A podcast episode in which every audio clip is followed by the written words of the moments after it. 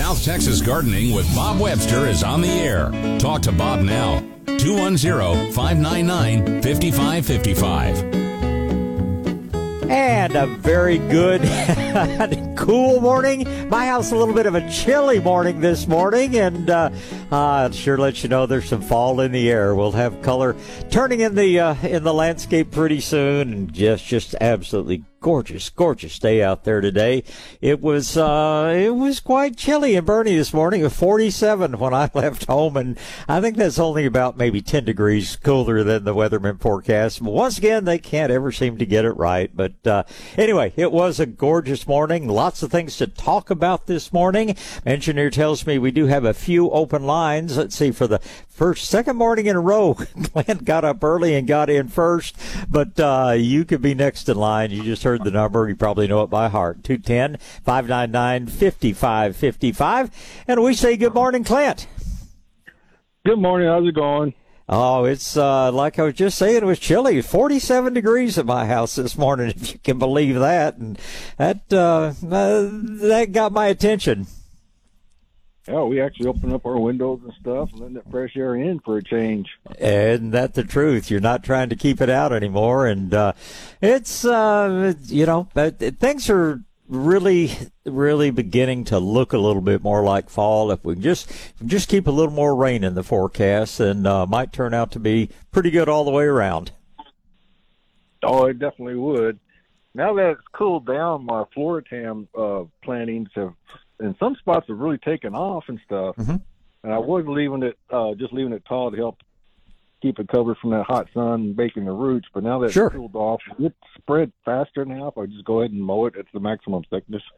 Uh, there's no reason to mow it. It actually uses less water when it's tall than when it's short. And the more green foliage it's got to manufacture carbohydrates, the uh, more nutrient it will have for growing both roots and runners. So uh, I'd go ahead and leave it, you know, fairly fall if, or fairly tall. If you if you want to even it up just a little bit, it sure won't hurt anything. But don't cut it down low. I mean, set it probably up about the highest setting on your mower. Oh, I've never cut anything low. It's always the very highest setting to help keep you know uh, yeah. insulate that uh, ground and stuff. So well, if it'll look better to to mow it and even it up, go right ahead. If you're mowing at that high level, but some folks think they're supposed to mow it down low in the fall, and it's just exactly the opposite, as as you obviously have learned over the years. Yeah, I just hoping see if it would actually make it spread faster. That's all my I was a little worried about. No, it's it's um it's going to spread at its own rate, and like I say, living it tall leaves more green foliage, more chlorophyll out there to absorb the sun's energy. So, uh, if anything, it'll spread faster uh, having having the tall blades on it. Now, the St. Augustine, since uh, the blue stem, will it still choke out the blue stem, even though that blue stem tends to grow taller? Yes, it will. Yes, it will, and that's that's one good reason there uh, to mow with some regularity because after the little bit of rain we got last week, uh, you can bet that blue stems are going to be putting up those seed heads everywhere, and uh, the more you can keep those things mowed off, the less there will be for the St. Augustine to choke out. Now, next spring, um, you may want to set your mower just a little bit lower if you have a lot of the blue stem, but uh, uh, any of the St. Augustines and Floratam's, the toughest and hardiest one out in the sun, uh, it will definitely choke that KR blue stem out. I must have dug two round bales of blue stem out of my yard and stuff. I still got a plenty there.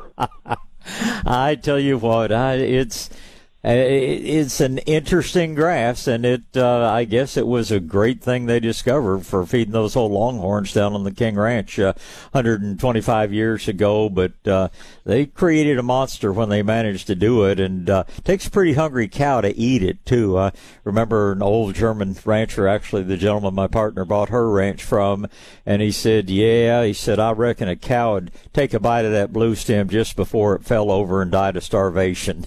so it's it's certainly the the least favorite of the cattle out there, but it is sure the strongest grass. I had a rancher down there tell me one time there's a different strain they call Kleberg blue stem uh, that's even stronger than the King Ranch blue stem. So I don't know if that's true. I hope we don't get that started on our places because uh, KR is bad enough to have to deal with. And it's kind of funny. A lot of the fields out my way are all blue stem. Yeah, yeah. Uh, again, it's it's a hardy grass. A hungry cow will eat it, but um, it, it's interesting up in uh, on a portion of my ranch, I created uh, what the Parks and Wildlife calls an exclosure. I cut a lot of cedar, piled it like a stockade fence around, about six feet high, and once I excluded the deer and the cattle from that area, um, my other native grasses actually started choking the blue stem out and uh, there wasn't a whole lot of it up there. It's been a couple of months since I walked up on top of that particular hill, and I, I need to go up and look. But it was really surprising. The curly mesquite, the sideoats grama, the um, you know the the uh, well, the native grasses that I, I like better than the blue stem, uh, they were totally dominating in that area um, where they weren't getting browsed by cattle and uh, deer and things. So, uh, going to keep an eye on that and uh, uh, Parks and Wildlife's watching it with me too. I've got uh, one of their wildlife management areas just down the road from me, and uh, their guys were very, very interested in how much better the native grass did when I was able to keep the deer and the cattle off of it. So always something fun to watch, and no matter how much you think you know, nature always has something to teach you. Most definitely. Now I got a question on root stimulator. Is mm-hmm. Medina make any of the products for a good root stimulator? I've seen some things. I think they said they're high in potassium and phosphorus to get things going. Well, the the uh, Medina Plus. Yeah, the Medina Plus works really well as a root stimulator. Um, the uh, you know, phosphorus is nice, but most of our soils have plenty of it for general root growth. Uh, all of our soils have so much potassium in them that, you know, this just carrying coal to Newcastles, as the old timers say. Uh, you don't need that. And uh, these things that say root stimulator on them, they put a rooting hormone, either indole acetic or indole acid, in there. But when you read it, it's like 0.0005%, which is just next to nothing. And side by side, if you want to use something a little stronger than uh, uh, than the Medina Plus, uh, I go with the Garrett juice. Uh, that's going to be that's got everything you could possibly need in it as far as a root stimulator. But stay away from these products that are labeled as root stimulators because basically they've got a lot of things you don't need and virtually nothing of the things you do need. So uh, Garrett Juice would be the stronger root stimulator. Medina Plus, pretty darn good root stimulator in, on its own. Okay, so, so I remember we had talked about in the past. Basically, Garrett juice is more of a compost tea that hasn't been bubbled. Well, he, that's Howard Garrett uses basically uh, a compost leachate, which is. Uh, um, I, I, guess it's all in semantics, and I don't know who's right or who's wrong. But when you just, you know, soak your compost and you know add a few of the maybe a few other things to it, you basically um, uh, you're, you're creating what I call compost leachate. Uh, when you start bubbling it, the proper name of it is AACT, actively aerated compost tea, and that's what you and I make. Um, I guess if you just added the nutrients to it, you could call that compost tea, but um, when you look at the difference in the level of microbial activity, the actively aerated compost tea has like a thousand fold or maybe ten thousand fold more uh, microbial life in it than just uh, the plain old non-bubble material. So um, the the AACT is by far the way to go if you're looking for a really top quality product. Okay, and the uh, Medina liquid is it humate or humus? What exactly does that do? It adds um, basic carbonous, carbonaceous. It adds uh, uh, humate materials.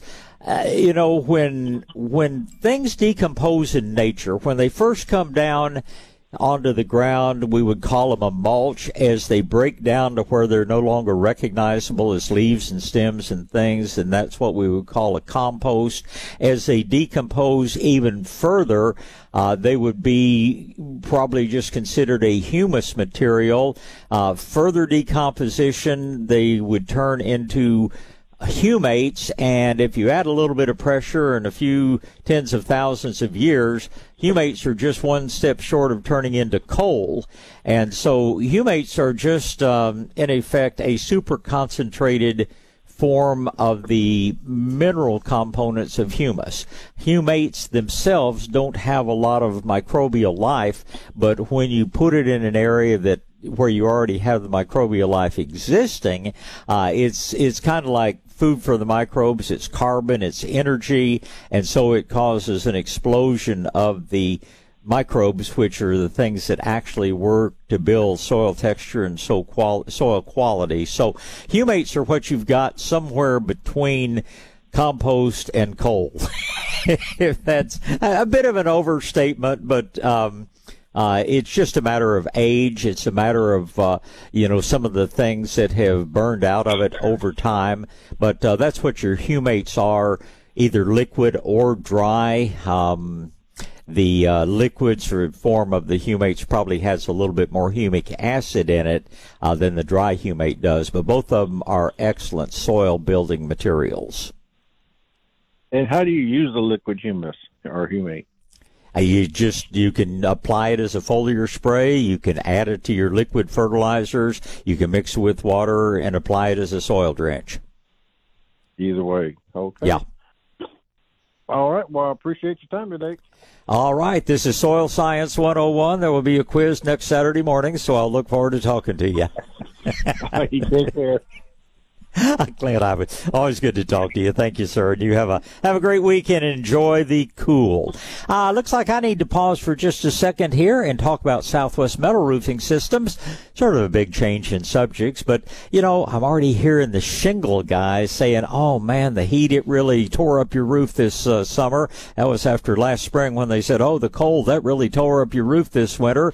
And then, of course, you add a little bit of wind and occasional hail and things like that. They can just think of lots of different reasons they need to replace your roof. When you have a Southwest Metal Roofing System, you just smile and don't worry about those things because their roofs are not affected by heat or by cold. It'd take a heck of a hailstorm to cause any problem. Our Southwest Metal Roofing Systems roof here at Shades of Green took baseball size hail. It takes a magnifying glass to even find a dimple in it.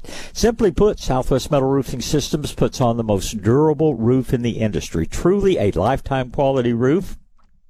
They do roof replacements and they also do new construction. So if you're building a new home, why not just go ahead and put on the only roof you'll ever have to worry about on that home? And they're very competitively priced. They cost very little more than a shingle roof, but they actually save you money on your energy bill every month. Most insurance companies will give you a discount on your homeowner's insurance because they know they're never going to have to replace that roof. And there are lots of styles, lots of colors, lots of benefits. Why don't you learn more? Give them a call. 210 822 6868. It's 210 822 6868 for the best roof in the business, a Southwest Metal Roofing Systems roof. South Texas Gardening with Bob Webster. News Talk 550 KTSA and FM 1071. All right, back to gardening on this absolutely beautiful Sunday morning. if you're sleeping in, you better get out and get out and enjoy. It's kind of weather we've been waiting months to have, and uh, Gosh, it's just unbelievable to have to actually put on a light jacket in the morning. Most of the time we're shedding clothes when we get up and head out. Ah, looks like our callers are going to be Michael and Terry and JT in that order. Let's get back to the phone lines. Michael's up first. Good morning, sir. good good morning, Bob. I was just giggling a little bit. I'm sitting out here and on my patio here in the country, and I told my wife yesterday morning I'm wearing a little light jacket too, but it's beautiful.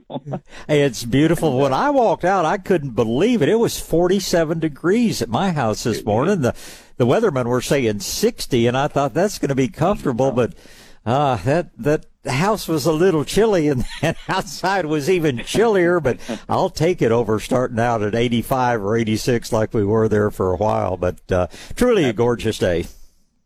Absolutely. Okay, Bob. Well, I was given a, a passion vine the other day. I stopped by a house and beautiful, beautiful flower garden the couple had, and uh, they let me get a, a little vine and it's got a good little root on there. And I planted it in a pot. I wanted to just plant it right away so that mm-hmm. way it won't dry out. Anyway, uh, it's looking it's looking real puny, and uh, Uh-huh. will the deer eat it first of all? Yes, probably will. Tell, tell me, tell me what color the flowers were on it. It's a purple one. It's Okay, purple. that that's good because that is by far the hardiest. They also come in red. They come in white. There's a little pink one that's almost a weed, but you probably have what I can see to be consider to be the very best variety out there. It's one called incense, and it has a wonderful fragrance as well as being a most unusual flower. Um, yeah, I'm afraid the deer probably will eat it. And considering that it is such a young, tender plant, I'm glad you put it in a pot because I think you will do well to try to protect it and keep it from freezing this winter. Once it's established, it's very cold hardy. Freezes down, comes right back, freezes down, comes right back. But this year, it's going to take a little time. Um, watch your watering really carefully because with just a very limited root system, it's the soil is going to have a tendency to stay, you know, on the moist side, and we we want it to get just moderately dry between waterings. Uh, What I would and and with just one root, I don't think I'd suggest doing a lot of fertilizing. But if you'll take a little of the Hasta Gro plant or you know whatever your favorite liquid fertilizer is, that, yeah. yeah, just mix it up and use that as a foliar spray, and um, it uh, it it will be wimpy for the first two or three months, but uh, uh, it will make a strong plant. Long term, it will be an excellent addition to your landscape. Be sure at least it gets half a day at least of sun so that it will bloom for you. But at at this point, main thing is give it plenty of light and let that soil dry out fairly adequately between waterings. Okay. Okay. Well, very good. Okay. Uh, and then another one that I was able to grab out of her beautiful flower garden was there's another one. I mean, it was beautiful. They had a deer-proof fence in the country, Uh-huh. but this one is another one It had a good root system. It's a little uh, more uh, leaves and whatnot on there. The leaves are shaped like how can I put it? Like a, a bullet in a sense, Okay. three or four inches long. And uh, I've noticed since I planted it, it's it's got plenty of buds on there. It's like a pinkish or lavender little bloom, flower bloom. I don't know what that is. It looks like a firebush type thing, but the blooms come out like lavender or pinkish. And how how large are the flowers? Uh, very small, maybe like an inch, half And an it- inch. Do they come out on a spike or do they come out individually? individually. So Hey, I don't know what called. I, I'm, I'm, you know, not bringing a specific thing to mind with little flowers. that they came out on a spike, I'd, I'd think maybe Odontonema or fire spike more common in red, but it does come in pink. Um, the uh, uh, there there is a uh, there's a beautiful plant called skullcap, which is uh, is a real vibrant pink, and it produces small individual flowers. the The leaves are small. The leaves are probably maybe three quarters of an inch long. Okay. No, these are real thin, and the reason I use the expression of a size or the shape of a bullet in a sense, they're maybe like a quarter of an inch wide, and then about one, two, three inches, very thin, and and uh, they come out individually in it on all the little blooms. So I just didn't know what it is, and I should And asked her. Is is the bloom say the size of a uh, oh a little smaller than a quarter, or is it smaller than a dime? Yeah. It's about the size of a quarter. Okay, I think that what you yeah look up um, Katie K A T I E Katie Ruellia. Uh, it's a form of Mexican petunia. Um, it is one of the hardiest plants you will ever grow. There's an upright form and there's a compact form. Uh, that little thing is going to almost become a weed, but uh, yeah, it's it is a Ruellia commonly called Mexican petunia or a Katie. The the short one's called Katie's uh, Ruellia. The taller one is just called Mexican petunia. But a great, it's a wonderful plant. It's really easy to grow, but it may try to take over the garden. So uh, you may find yourself thinning it out periodically. Very vase. Yes, petunia. That's what the bloom looks like. So, Katie Yeah. petunia. Mexican. Yeah, okay. it's it's not a real pet, it's not a real petunia. It's uh, called Mexican petunia, and it bears no relationship at all to the uh, common florist petunia. Very good. Thank you so much. Uh, one more quick question: Can I plant a crepe myrtle right now, and will the deer get it? I mean, I could probably protect it. We we try to plant near the house now because I can't go out there in the garden and water much anymore. I understand. Yes, and yes. You can absolutely plant it. In fact, October's probably the best month of the year for planting okay. woody shrubs. Be sure that that root flare is exposed on it, but especially when they're young, the deer will get after it. Put a cage of some sort around it to keep them away from it. Uh, once it drops its leaves, uh, they're not going to be as likely to get after it, but deer are so hungry. Uh, this has been such such a hard summer on them. They're eating things they wouldn't normally touch. So plant it, but you know, do your part to keep the deer away from it.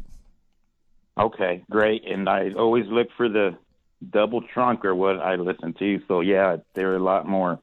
Uh, yes, sir. Sturdier, the double trunk. Okay. Well, thank you, Bob. Have a blessed weekend and uh, I appreciate all the information as well. Well, it's always a pleasure. Be sure you plant that crepe myrtle out in full sun now. The hotter and brighter, okay. the better.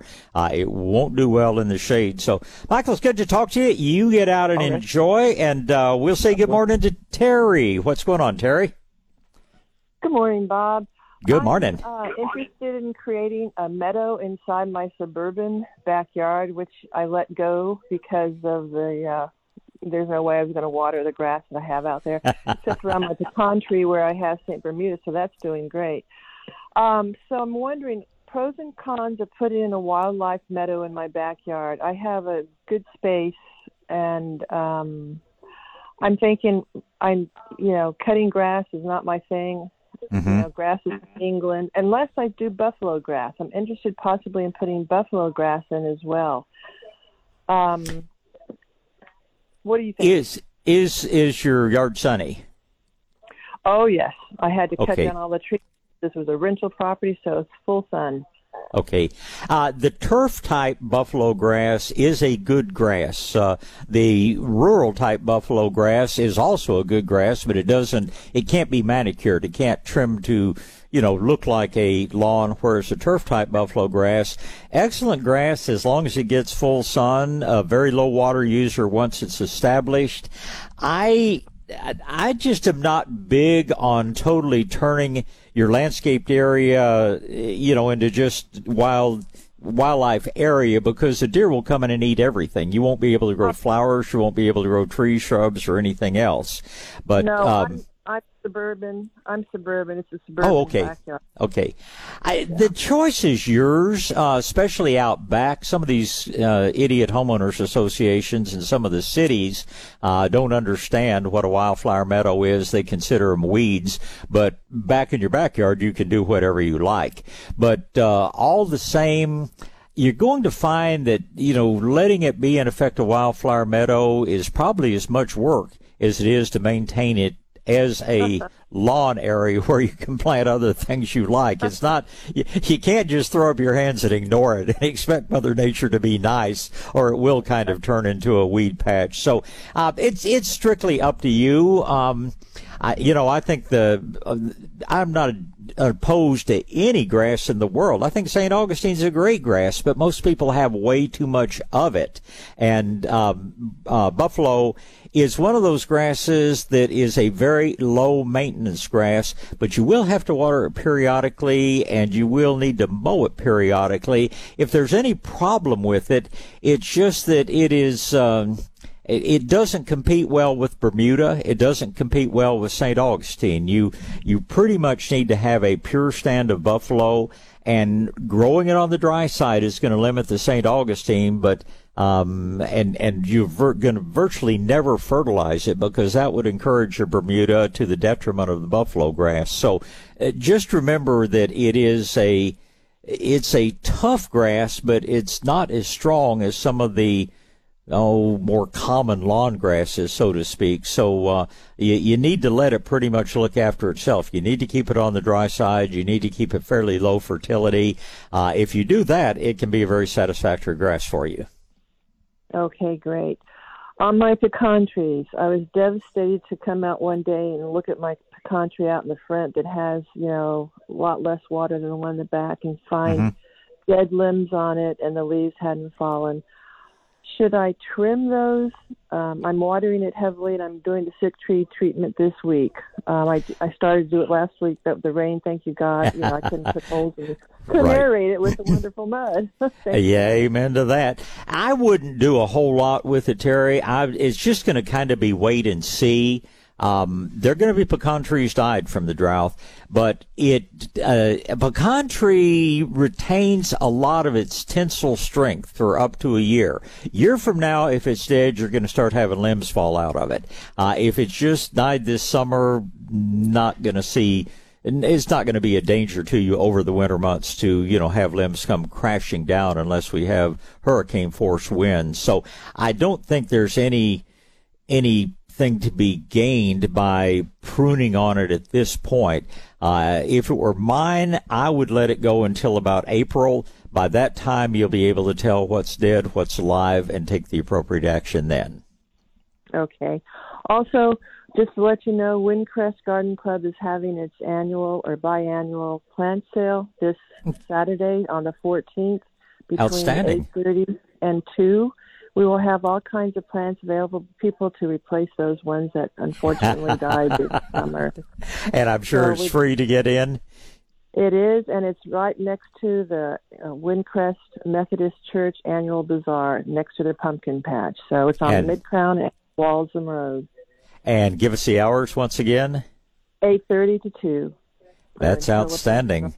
And you're you're kind of like I say about our nursery. It's free to get in, but it's sometimes expensive to get out. So hope hope you guys have a will. Uh, I, I I appreciate you letting us know, and I'm sure I'm sure you've reached a lot of people out in your area that'll show up next Saturday. for sure. Thank you, Bob. Take care. You're welcome, Terry. Thank you. Goodbye. All right, need to take a break here. Time to talk about Wild Birds Unlimited. I was out in the store just the other day and I just, I never go in there without being amazed at how many different things Kyle and his staff have. And just, if you're into birding, they want to remind you, this is the time of year the migratory birds are coming through. You've got some beautiful orioles, you've got some warblers. There are a lot of things that you can attract to your landscape feeding at this time of the year. Birds that are just moving through. And then, of course, we've got our native beautiful birds like, oh, golly, they're so many different goldfinches. The blackbacks are so gorgeous. The house finches, lots of red color, and then you've got your cardinals and the different jays. Uh, Feeding birds is a lot of fun, and Wild Birds Unlimited will help you with the right kind of feeders that exclude the guys you don't want and let the songbirds in. They also have seed mixes. They have a no mess seed that won't leave a lot of litter under the ground underneath the feeder. They have special blends for different species of birds and special blends for the winter as opposed to the summer. The grocery stores and most of your chain pet stores, they don't have a clue when it comes to giving birds the nutrition they need. Wild Birds Unlimited is so much more than just a bird store. They're a great gift store too. And I tell you, once you've looked at those hummingbird feeders with the built-in ant stoppers, uh, you might just have some real good Christmas gift ideas uh, looking around that store. Lots of beautiful things for the landscape. People who can answer every question you have about birding and nature. It's just a nice, friendly place to visit as well. Out in the shopping center at the corner of Northwest Military and Huebner, kind of on the side that faces Northwest Military. And if you have a question, they are always happy to answer. Number's easy to remember. It's 210 479 Bird for Wild Birds Unlimited. South Texas Gardening with Bob Webster is on the air. News Talk 550 KTSA and FM 1071. All right. Seems to be a typical Sunday morning where we go from having the lines absolutely full and you're getting busy signals to where we have several open lines. And uh, right now, after JT, it's pretty much wide open. So if you want to grab a line, uh, you just heard the number 210 599 5555. Uh, you just heard about an event that's going on next weekend. I might tell you about a couple of others. Two weeks from yesterday uh, is when the big herb market is down at the Pearl. Uh, they have that every year, and Oh, such a such a fun event. Uh, and anyway, that'll be uh, a week from this coming Saturday, two weeks from yesterday. Uh, looking on down the road, October 27th, the State African Violet Sale is going on up in uh, Kerrville uh, at the Inn of the Hills. I don't have the date in front of me, but Green Spaces Alliance will be having their big fall fling uh, down on the south side uh, coming up in November. And I'll try to keep you posted on all those events as they come a little closer. Right now, back to the phone lines, and JT is there. Good morning, JT. Hey, Dr. Bob, good morning. Good morning, sir. I'm, I'm calling to see if you could give us a lecture in garlic 201, in particular, hardneck versus softneck varieties. There are, golly, probably a hundred different varieties of garlic. I don't really have a preference. I I think it comes down to you know what kind of garlic you like. I find that the soft neck varieties are a little easier to grow, in my opinion.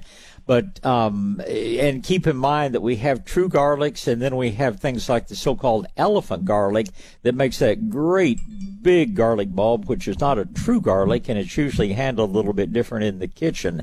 But um, it's I would tell you that if you're just looking for common garden garlic, don't go out and spend a bunch of money on fancy named varieties. Uh, what you get at natural grocers, what you get at uh, Whole Foods, what you get from nurseries carrying it is just your your good basic garlic and. Um, it grows extremely well for you. And if you want to get into growing the fancier varieties, uh, experiment with them. Just keep records and see what see what grows best. I, but I, across the board, I have to say most of the softneck varieties are easier and more durable in the garden than the hardneck varieties. Okay, that's what I wanted to know. I, I did use some of the garlic, I mean, the uh, grocery store varieties last year. It's really my first year growing it. And some of them were hardneck. When it came to using them, it turned out they were, they were hardneck, others were soft. So. Mm-hmm. That's I, a uh, combination. So. And again, I think the soft necked are easier.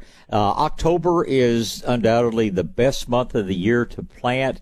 As far as culture of them, basically grow them like you would an onion, but uh, be sure that you don't let them get too dry in the summer months. If they get too dry, they are susceptible to the thrips insect, which is really damaging to the foliage. And without the foliage, you don't get nearly as good bulb development below ground. So uh, just be sure that you're watering whenever that soil is dry, about a half an inch deep. They will tolerate getting really dry, but like I say, they become much more susceptible to thrips damage if you grow them on the dry side. So when in doubt, keep them a little more moist. Uh, feed regularly, full sun, and it'll probably be the easiest thing you've ever grown in the garden. Well, I had beginner's luck. I think I told you last last year on garlic and onions both didn't have one single pest. Of course, didn't planted them kind of late in the spring and harvested midsummer. Didn't have one single problem with them. So now I figured I'd try to do it right and get them going in the here in October. Well, you may be beginner's luck, but you did it right in having the soil properly prepared and you took uh, good care of them. So I'd say it's um, I'd say it's a lot more than beginner's luck. I'd say it's good culture. well, it's having listened to you for years is the main thing, but uh, one little thing about you know, we talked about that prepared a patch like 50 feet long and about eight feet wide, and mm-hmm. put all the amendments on. I mean, everything I could think of, from humates and the you know the growing green and the compost and all that kind of stuff, and told you about the bodacious patch of nutsedge that came up through the mulch and put on top. Right. It's gonna right. be worthwhile raking that stuff back and mowing it off. So well, that'd be a waste of time, but. I, I know I seldom go against you. I did it anyway. I raked it back, and you talked about putting more uh, molasses on it. So I put about right. a quart of molasses on that patch, covered it back up, and it came back up through there. But I tell you now, you look out there, the rest of the garden is green with that, or dark green with that sedge, and that strip is it's all yellow. Well, and that's killed it or not, but it sure did. It sure did hurt it. Yeah, it it basically rots it and um, the combination of having had it fairly dry and your molasses, uh, it hopefully you might hit it if you don't. If that's not where you planted your garlic, go ahead and hit it with one more shot of molasses because when it yellows like that, it's on the way out. Uh, it's one, I guess, bad side of the good rains is uh, nutsedge is basically an aquatic plant, and it dies a whole lot faster in dry soil than it does in moist. So, um, might give it one more shot of molasses and. Um, hopefully you'll have it pretty well under control. well, I'll do that. I just wanted to thank you for the, the thought on the molasses. And one other well, quick question. Did you have a chance yeah. to talk to the Nature's Creation folks about their compost where I've talked about having the sprouted nut nutsedge in it? I have done so, and they promised me that they will do a little bit better job of inspecting the material that goes into it. And um, I, they're good people, and I sincerely hope they'll do a job of a better job of it. I know they bring in material from a lot of different sources to, you know, make their compost, and hopefully they'll go back and look a little bit more carefully at their suppliers. But uh, it's been called to their attention. They're not perfect. I had to uh, give them a couple of rather large rocks a customer brought me one time that they had taken out of a bag, and uh, uh, I just always give them an extra bag, uh, you know, a couple of bags, and just charge it back to the company and say, hey, this is this is customer relations I'm doing here. Y'all need to do a little bit better job, and uh, they work hard at it. I, I can't imagine the you know what it must take to produce the volume of material they do. So yes, I do okay. did have a discussion with them, and they uh, they promised to do better. So you keep me posted. We need as many watchdogs as possible out there, keeping everybody honest.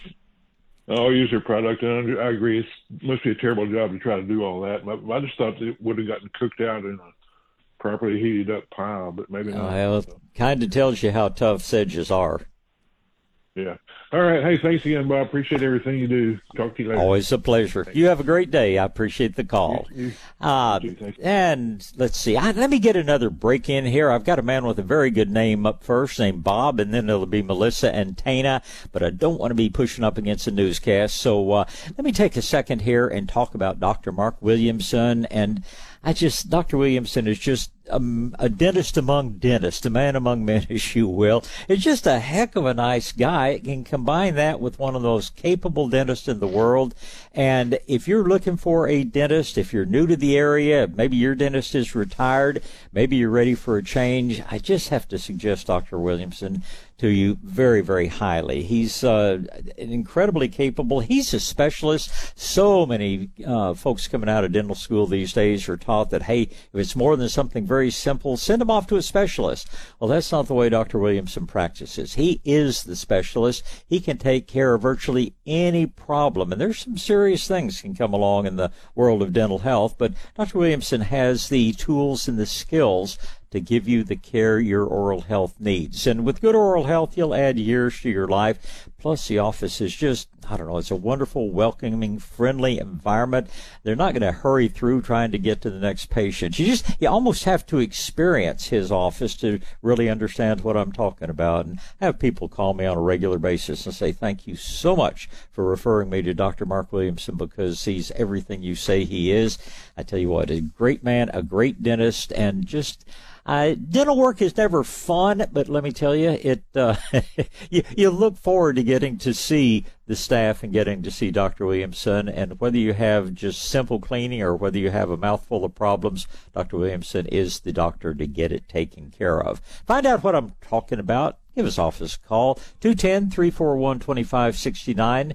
210 341 2569. And his office is really convenient and easy to find. Cherry Ridge Drive, just uh, northeast of the corner of uh, I 10 and 410 on the northwest side of town. Dr. Williamson and Associates. South Texas Gardening with Bob Webster. News Talk 550 KTSA and FM 1071. All right, back to gardening and back to the phone lines. Uh, it's going to be Bob and Melissa and Tana are my next three callers. Good morning, Bob. Good morning. Can you hear me all right? Loud and clearly. How's everything in your world this morning? Well, it's it's dry. We got a little bit of rain, but we didn't get nowhere near enough. Well, that's that's living in Texas. Hopefully, this week will offer us uh, a little bit better chance, and uh, at least we got some cooler temperatures out of the deal. Yes, sir. That's a good thing. I got a couple of questions for you, right quick. Like, Okay.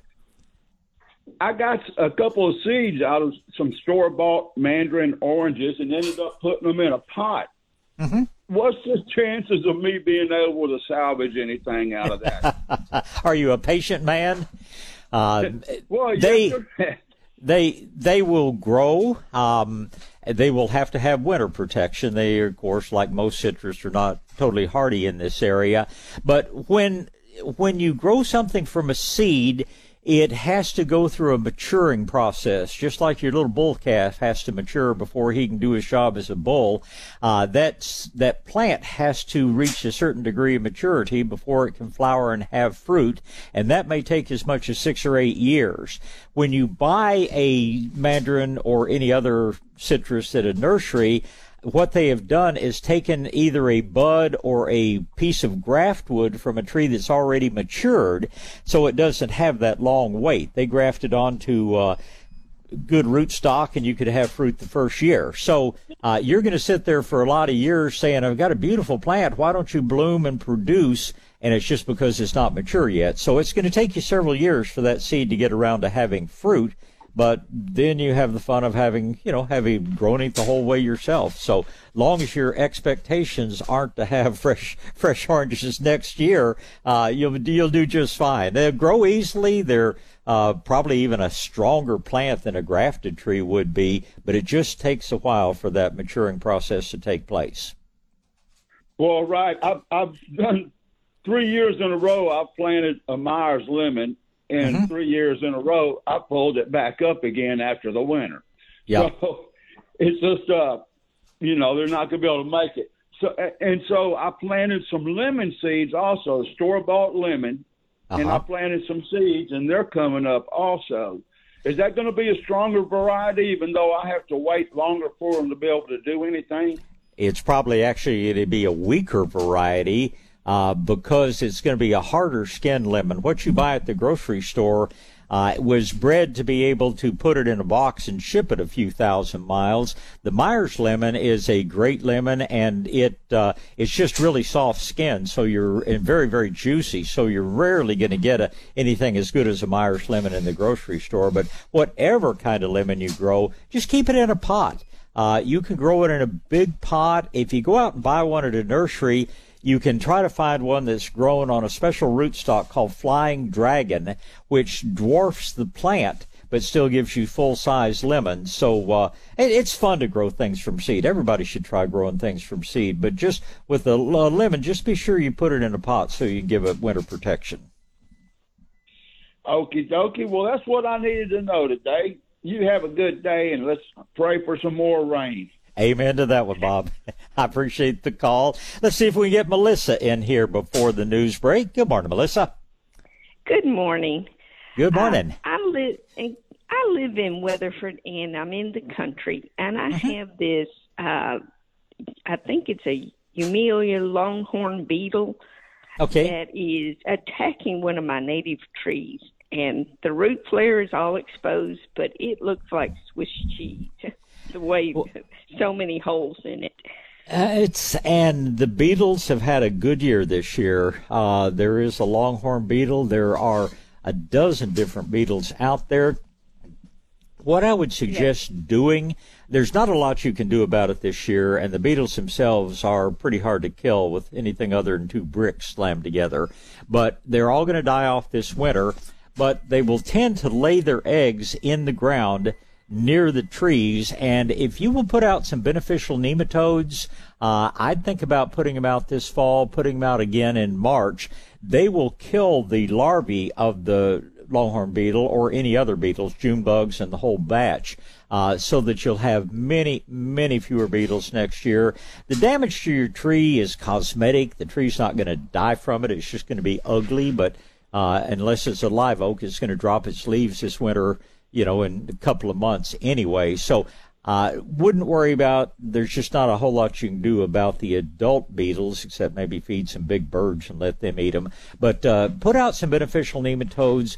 around that area, both fall and spring, and you'll have a lot fewer troubles to deal with next year.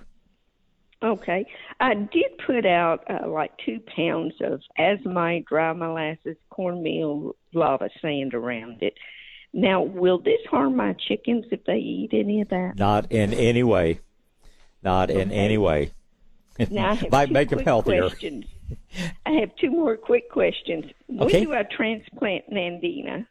Uh, anytime during the cool months, about October to February, uh, is probably, well, let's say November to February is the absolute best. Okay. One more quick question is what is the plant that produces these brown little burrs about an eighth inch diameter that get stuck Let me, the let me, let's talk about that in just a second. I've got to go to news. South Texas Gardening with Bob Webster is on the air. Talk to Bob now. 210 599 5555. All right, back to gardening on this just gorgeous Sunday morning, and I was trying to hurry, but uh, we just ran out of time, Melissa. Let's get let's get that last question that you had about a about a plant that produces a brown burr. Is that correct? Yes, it is, and it's a kind that it doesn't uh, hurt you or anything, but it gets stuck in pet hair really bad.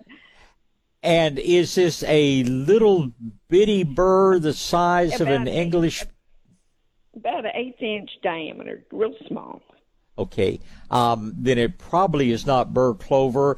Does it? Is it on an upright little plant that gets about 18 inches tall and just covers itself on the tip of all the branches? I couldn't tell you because everything is about dead as it can be here. And, Okay. and it's low to the ground. So Okay. Well, it's uh, if it's very low to the ground, look up burr b u r r burr clover. If it's a little taller than that, uh, it is probably a weed with the common name of beggar's lice. Um, no, it's not beggar's lice. I know Okay. what that is. then it's probably burr clover. Uh, the little burrs are somewhat smaller. Uh, C L O V E R, B U R R C L O V E R. How do you control it? And what kind of grass do you have? It's just native, whatever is growing out there. Okay. Typically, your native grasses, when we get a heavy frost, are going to brown out for the winter months. Uh, the bur clover is, like you say, low to the ground, and it will be green. Typically, well, this is not a typical year. It's so it's hard to say because we've been so low on rainfall. Most years, the bur clover remains green after your other grasses have browned out. It also it's one of the first to come out in the spring and it's green before the other things green up. This means you can go out with your vinegar and orange oil mix, which is two ounces of orange oil to a gallon of strong vinegar. You spray and it doesn't hurt your good brown grass. It doesn't hurt anything that's frozen back, but it's pretty good at killing those green weeds that come up in the early spring. Like I say, look this fall, you'll see it. It it looks kind of like a regular clover. The the little you know three and four leaf leaves are a little bit smaller than uh, some of the other clovers, but um, if it's if it's still green after your grass has turned brown, you can go ahead and spray this fall and kill it. Uh, otherwise, it'll probably be one of the first things that comes out, along with the dandelions and your winter weeds uh, uh, in the spring. And once again, you have to do it before your regular grass comes out because you don't want to hurt it. But uh, just uh, two ounces of orange oil, a little squirt of dish soap, and a little bit of molasses to a gallon of strong vinegar. Just spray that at will. It won't hurt your your good plants that are still dormant, but it will kill the burr clover completely. Would it help if I put out uh, shredded tree trimmings? I have a lot of it right now. You can do that in your beds, very good in your beds, but you don't want to put it on your grass because it'll be just make a mess of your lawnmower. But uh, and and the burr clover is going to be a lot more in your grass, so little compost would be wonderful. Um, uh, it, it's probably the best thing you can do for your grass, but you keep need to keep those tree trimmings, which are a great thing, but you need to use them in your flower beds and places like that where you won't be mowing. I have one more question. Do you have a podcast where I can go back and listen to your missed uh, shows? you can call the radio station. I haven't been, I think I've been in the radio station once since COVID started, and I know they work at doing that, but I, it's really I'm I, to tell you the truth I'm not even an employee of the radio station I'm paid talent that just enjoys having done this for 40 years now but uh, call KTSA um, you can you, you, can find that number. You can call and just ask for the program director or the operations manager, and he can tell you. I know they try to do podcasts. I also know, like everybody else, uh, the station's short on help, so they aren't able to do everything they want to. Uh, but call and ask, and uh, they'll tell you where to find and and uh, what is up there and when to expect to see it. Okay, thank you. Because I always hate when I have to miss your show. I well, so much. You're very kind, and uh, you take care of Weatherford for us up there. It's uh, I it, certainly will. Uh, it pre- it's a nice part of the world, and uh, it's one of those cities. I always say that it's one of those cities whose suburbs are bigger than it is. Speaking of Fort Worth and some of the other places around. So you have a wonderful Sunday, and I know we'll talk again, Melissa. Thank you so much. Right. Thank you. Bye bye. Certainly. Goodbye. All right, Tana's up next. Good morning, Tana. Hey, good morning, sir. Okay, it seems that Myers lemons keep popping up, and my question is, what size pot do I need for one to be happy in? Well, it they again it doesn't hurt to be root bound. And you never want to put a small plant in a great big container. So if they are small you'll step them up gradually. I mean if you were starting them from seed you probably start them in a four inch pot. Then you might move them up to a gallon container. Then you might move them up to a three gallon container a couple of years later. Ultimately you're probably going to end up with a tub uh, or a 15 gallon container or something the size of a whiskey barrel you know to let them get up and continue to grow and mature. But you can't you can't put them in the great big pot when they're a little bitty plant because they don't dry out evenly. So just move them up gradually and base your pot size on the size of the plant you're starting with. Okay. And um, i have a chitalpa that mm-hmm. is out on the south lawn, so to speak. Um, is there an evergreen shrub that would not get taller than say two and a half, three feet that would be evergreen that I could put out uh, very close to that? Okay, and um, two and a half to three feet evergreen shrub. Is it going to be shaded by the Chitalpa or is it going to be in good sun? Um, sun to open shade. Okay. Uh, my my Chitalpa is a little bit more like a um, desert willow than a Catalpa. It's uh-huh. just that that side. Yeah, they tend to be a the the one that is commonly sold is called Pink Dawn, and it is you know beautiful flowering tree in the spring, but it makes a low spreading tree, and so um, it it it may ultimately you know shade the ground around it uh, um, a bit excessively. Uh, evergreen shrubs that will take some shade that won't get over a couple of feet tall there is a new variety of boxwood out there called Baby Gem, G E M. Baby Gem boxwood is uh, going to be fully evergreen. It's a really hardy, good plant once it's established, and uh, and a pretty plant.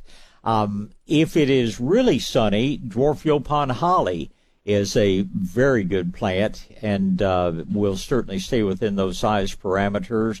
But if it gets starts getting shadier, it's not going to be as happy. But dwarf yaupon is a, a good low evergreen shrub, one that's a little taller, maybe in the three foot range. Uh, there is a compact abelia, A B E L I A it gives you the benefit of evergreen foliage and tops it off with a huge show of white flowers pretty much all summer long. So your your compact abelia is going to be something that's both evergreen and flowering. And that would be pretty.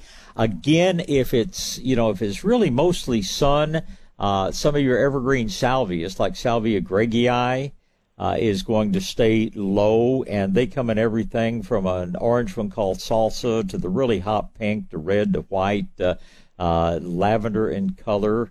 Um, the Salvia greggii are are outstanding and very low growing, but again, you want to put them where they're going to get sun most of the day.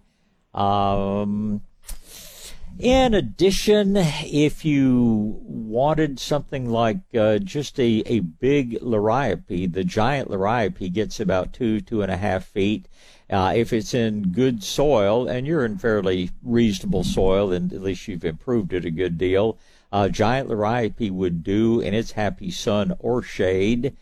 Uh, just kind of running through the middle list of things in my own yard. Those uh, one other thing that I would sure consider would be something like shrimp plant. It's going to be evergreen unless we have a really cold winter, and it gives you. I know you love birds, so uh, it's a great one for the hummingbirds, and it stays evergreen in a typical year. It's only going to freeze back, you know, one out of every five or six years and uh, it comes back even if it does freeze down. Uh, if it's got any protection at all, uh, your standard plumbago, especially the really dark blue one, would be pretty. And if it gets, if, it, if it's got something to lean up against, it will get taller. But out in the open, it rarely gets more than two to three feet tall. And it gives you flowers about eight months out of the year. So those are a couple of other things that I would very definitely consider. Okay, well, now this Catalpa is white, and it Okay. has the or like blossoms. I think I got it from you something like about oh, uh, fifteen years ago. That's possible.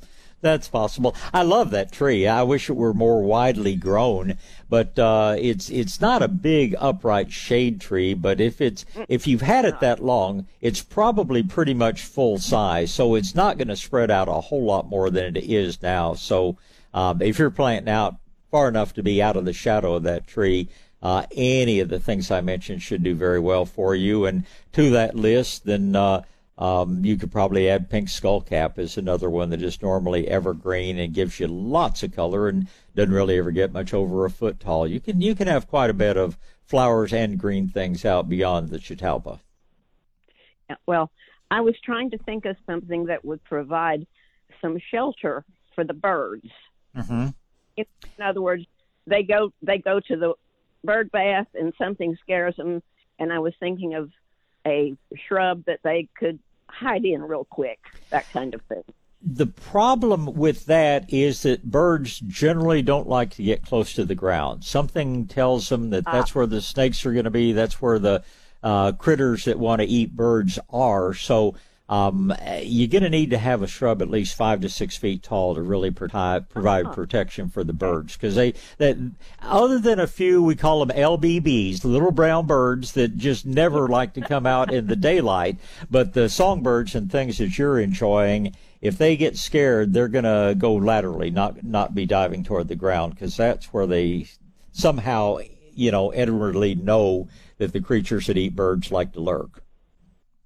Oh, Bob, uh, I have had a dearth of birds out here.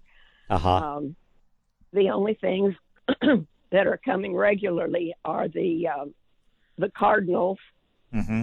and uh, they're only spasmodic. And of course, I have a a trio of mockingbirds that provide a great deal of fun for me. Um, okay, Whoever did it chose well for our state bird because that bird is a character. Put out, you know, get some of the Niger seed. Uh, I don't know why they call it thistle seed because it's not a thistle, but um, put out some of the the Niger seed and um, see if you can't get some of the. Uh, we're seeing right now all kinds of finches. The blackback uh, lesser goldfinches are so colorful and pretty. And I tell you, we've started putting out uh, those the Mr. Bird, those uh, super hot. They call them flaming hot uh, cylinders that uh, are kind of like molded into a you know to a little cylinder. And we've attracted everything from ladderback woodpeckers to titmice to all kinds of finches. And uh, uh, maybe broaden your offerings and see if you can't get a little bit more variety out there. oh yeah, I do have the um, the, the little uh, tufted titmice. Mm-hmm.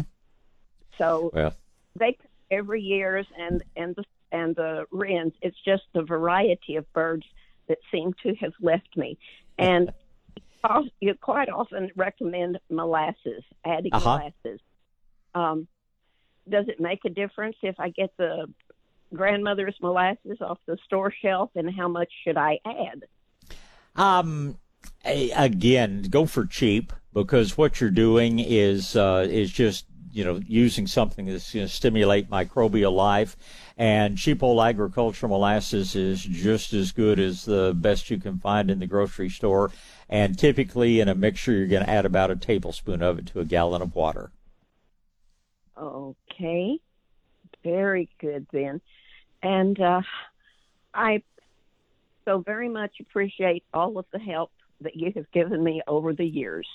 you know, it's been a pleasure, Tana. You're among our favorite uh, people out there, and you just keep up the good work. And, uh, you know, it's as we get more moisture, bringing in birds and things like that, as you well know, water has been the critical thing. And, uh, keeping out, you know, bird baths that are both tall and low. Some birds like to drink at ground level. Some like to be up off the ground. But uh, that's the other thing that's going to get your diversity of bird life back. So uh, stay in touch and let us know how it does. Well, I had uh, I used to have the goldfinch, both Mhm. kinds, and for the past two years, they have left me. I've put out the feeders, and they just do not come. Um, you know, check your seed source. We went for about a year without them, but um, this year they've been back. Uh, if you're if you're around a Wild Birds Unlimited store, I know they've got good quality. Uh, we saw some real bad uh, uh, bird seed offered in some of the grocery stores this year, and the birds just flat wouldn't eat it. So if they're not coming to your thistle seed, you might try a different source and see if you can get a little bit fresher and better seed because like I say we were like you last year we had a real shortage of finches and not seeing we didn't have as many of the American goldfinch come through as usual but seeing a, a big return of blackback lesser goldfinches along with the house finches this year so uh, might try a little different seed source and see if that helps Good idea. Thank you.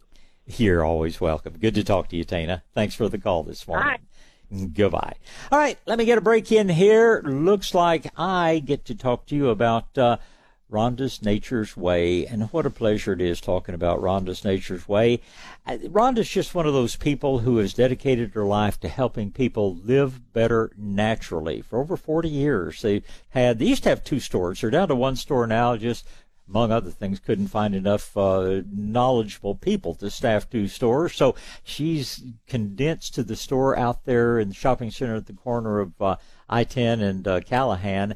But uh, let me tell you what, uh, she has things that will simply help you live better. If you have issues with digestion, with mood, with sleep, there are things that will help you. If you want to build your immune system so you can worry less about all the things going on out there, I take a couple of different immune supplements and recommend them very, very highly. One of our employees here has an issue with chronic pain. Once he started taking the Curamed that she offers, he said his pain just got knocked down to about 1% of what it had been and just has changed his life. Rhonda has so many different good things. And if you're trying to drop a few pounds, like most of us do periodically, she has some things that will really help without making you feel like you're just eating cardboard. She's got some things that are quite tasty and quite sweet, but without all the refined sugars and carbohydrates that you're trying to avoid. I could spend an hour telling you about all the different wonderful things Rhonda has and does. She offers reflexology. There, she does BEMER light therapy, red light therapy. Your doctors will tell you how good those things are. It's just a great place to visit. You can't go see her today because she's always closed on Sundays. But otherwise, she's open Monday through Saturday. Once again, source near the corner of I-10 and Callahan, kind of across the parking lot from Sprouts. And you will simply live better naturally when you go see our friends at Rhonda's Nature's Way. South Texas Gardening with Bob Webster is on the air. News Talk 550 KTSA and FM 1071. All right, back to gardening and back to the phone lines. Looks like our next two callers are going to be Hank and Chad, and uh, got a couple of open lines. Grab one of them if you like, 210 599 5555. Hank's up first. Good morning, Hank. Good morning, Bob. That was a little misleading. You said the lines are all open. I start calling him busy, busy, busy. well, what what happens? We are mandated to be on a short time delay. When so when I say call now, when you actually hear that, it's nine seconds later than it was, That's- and somebody just jumped in front. But I'm glad you got I through. know. I'm glad I to said, talk to you. "Ah, He does this all the time. anyway, this morning I, when I woke up brighter and earlier around eight o'clock, uh, I cut Must the tail nice. end of the of the uh, soil 101. I, I don't, you don't have to go through that with me if you don't. It's no big thing. I, I, I see it was kind of lengthy, uh, but I found a place I can put a little garden in. It's going to have some shade most of the time, so I, I think it's a perfect place. And anyway, uh, what can I plant for the winter? Okay, and you're looking for things that you can eat. Yes, You're, you're, okay, uh, you don't want to be in the shade, Hank. You want to be out in the sun. Um, most Uh. everything that uh, you know that, and, and I'll tell you a few things will grow in the shade, but Okay, I want. winter there's more in the winter that'll grow in the shade than uh, there is in the summer. The summer months, if you want to grow tomatoes and peppers and squash and cucumbers and things like that, you're gonna you're gonna have to pick a pretty sunny place. So try to try to make your garden patch uh, where it gets as much sun as possible.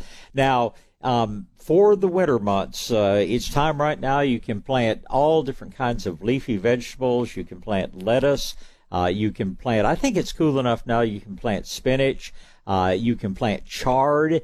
Uh, you can plant uh, kale. All of those things are going to do very well in in bright shade. Uh, if you have as much as half day of sun, you can plant broccoli. You can plant cauliflower. Um, next month, it'll be time to start planting onions. Uh, those are all things that want a little bit more sun. But for now, in a shadier spot, just about any of your leafy greens. And, you know, to the list I just gave you, we can add mustard, we can add uh, um, just, just about anything that's a good leafy green uh, will grow well in the cool weather. Bok choy, um, all these things are going to be just fine. I'm sorry? Cilantro? Cilantro, yeah, cilantro. Put it in a little bit brighter area, but yeah, you grow great cilantro. Okay, wonderful. All right, then I'll just uh, now where I found this patch that I think I want to garden. It had been covered with leaves for years, so that Uh-huh. that soil should be pretty good shape. Yes, sir. Should be in good shape. Um, you might want to add some, uh, just a good basic fertilizer, Medina or Nature's Creation and Maestro-Gro. Uh, if you want to do one additional thing, there's a micronutrient blend out there that's called Azomite, A-Z-O-M-I-T-E. And I find that that has done more to take care of the deficiencies of iron and zinc and a lot of things that our soils are missing. Uh, so along with a good fertilizer, little azomite, and uh, if you've got plenty of leaf litter there, you should grow a wonderful garden. Yeah. Now, when I found this patch, I, it ended up being full of leaves. So I took the leaves out. So I'm just going to mulch them and throw them back in, shouldn't I? You should, but now anything that still looks like leaves, keep them on the surface. Don't blend them into the soil. They need to break down to the point that they stop looking like leaves and start looking like, uh, you know, humus. At that point, they can be blended in. Um, for now, the stuff that's on the bottom is probably going to be ready to be mixed with the soil. The leaves that are up on top, just chop them up and leave them up there as a mulch. Got you. Thank you so much. Have a great day. It's a beautiful day too. It is a beautiful day, Hank, and I appreciate the call. Thank you, sir. Uh, let's uh, let's go ahead and uh, talk to uh, Chad next. Uh, good morning, Chad. Uh, good morning. How are you? I'm off to a good start. How about yourself? Good, good. Um, I had a question. I'm trying to find a certain tree, and I wanted to see if you know knew where I could look or get it. Um, because I'm having a hard time. Uh, I want a honey mesquite, but I want a thornless honey mesquite. I've seen the uh the Ma- Maverick variety um at the the Dallas Arboretum. I'm in the Waco area actually, but Yeah, yeah. Uh, I can't find it anywhere for sale.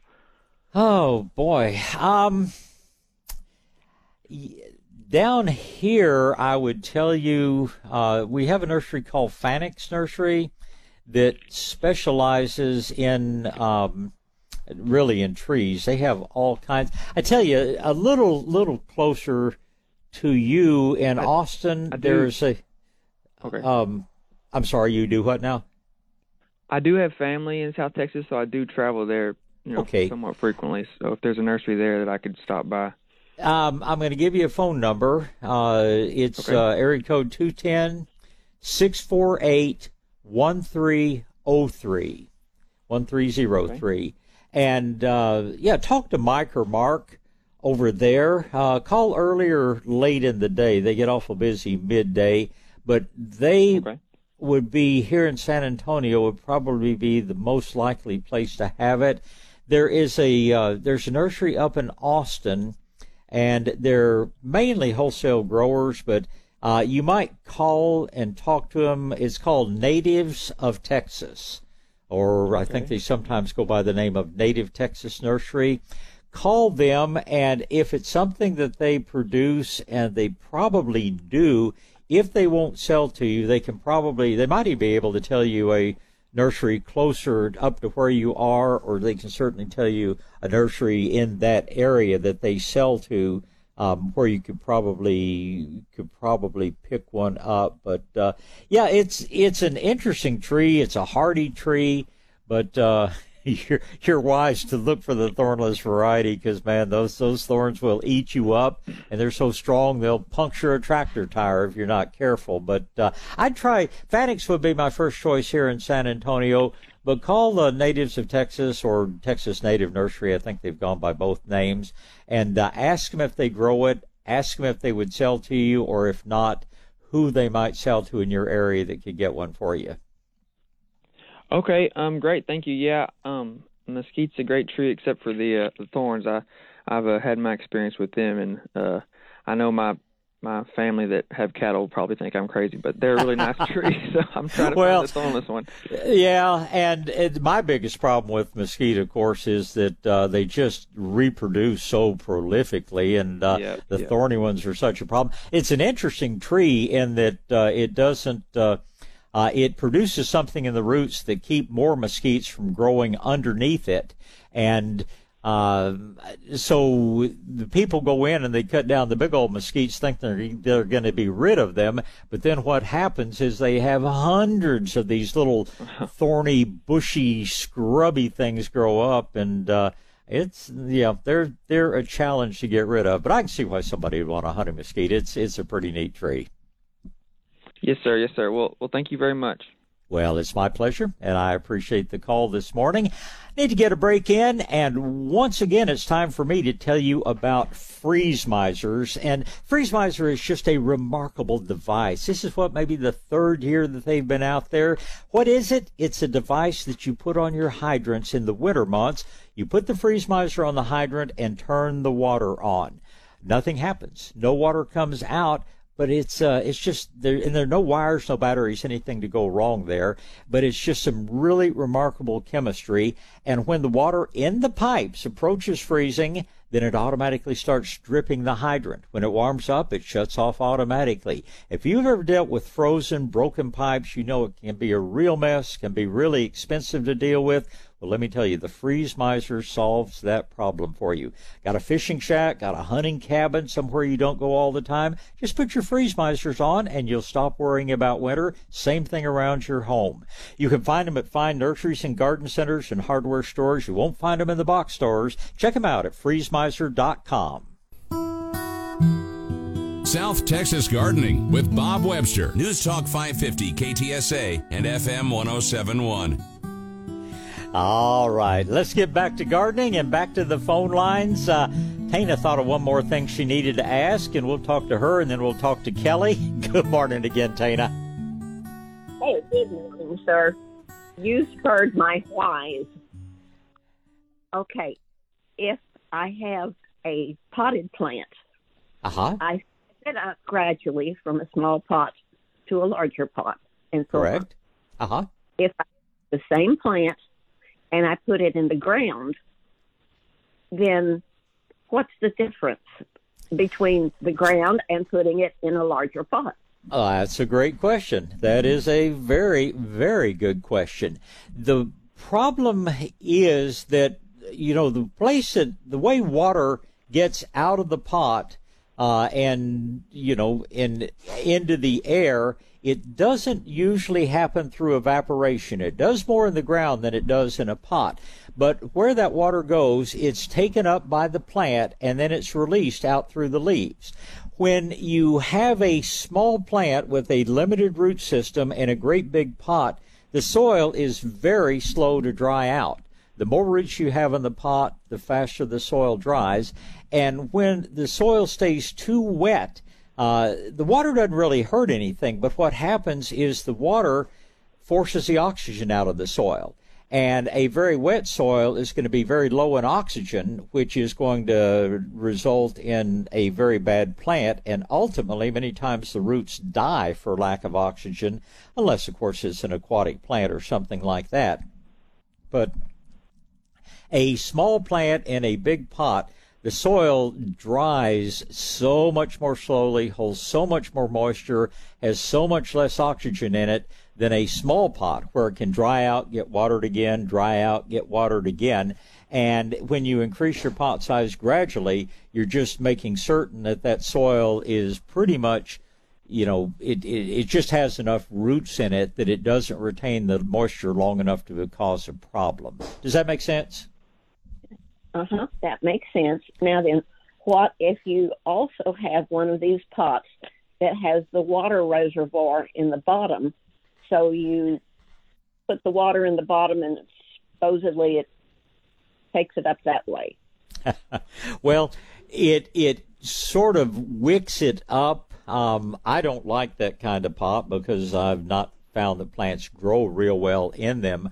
But in oh. that case, the water is taken up into the soil a little bit differently, and um, in that kind of pot, the soil never gets really saturated. It maintains, if it's working properly, it maintains enough water to keep the plant healthy, but it doesn't, there, there's a, you know, a, a, if you, if you were to dump, uh, I don't know if this is a good analogy, but let's try it. If you had really wet soil and you dumped a bunch of dry soil on top of it, it would gradually take up a little bit of water from underneath it, but it wouldn't get muddy. On the other hand, if you put dry soil on top of other soil and then you watered a bunch from the top, you're going to have a you're going to have a real muddy mess there. And that must probably is a terrible analogy, but it just it doesn't take the water up as quickly from the bottom as if it gets poured on the top. Well, I have been given two of those water reservoir pots. Uh-huh. So uh, I really don't treat them any different than my other pots.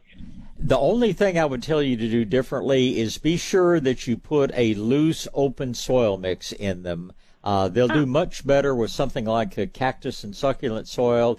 You want to very much avoid soils that are high in clay. You don't want to dig up a bunch of your good old McDonald, you know, oh, no. hard pan clay soil and put in there because uh, that clay will have a problem taking water up as well as releasing it. So use a good open, loose potting soil. Also, you don't want to use something that's high in peat moss because that will break down and create kind of a sponge that holds too much water. But uh, just to be on the safe side, I would probably use like a cactus and succulent mix, no matter what you're growing. Those soils are good for things besides cacti and succulents. But uh, go with a potting mix uh, that is going to be a little bit looser, a little bit more open. And like I say, keep in mind, it's not the water that hurts anything. If somebody took and stuck my head in a bucket of water for 10 minutes, the water wouldn't kill me, the lack of oxygen would.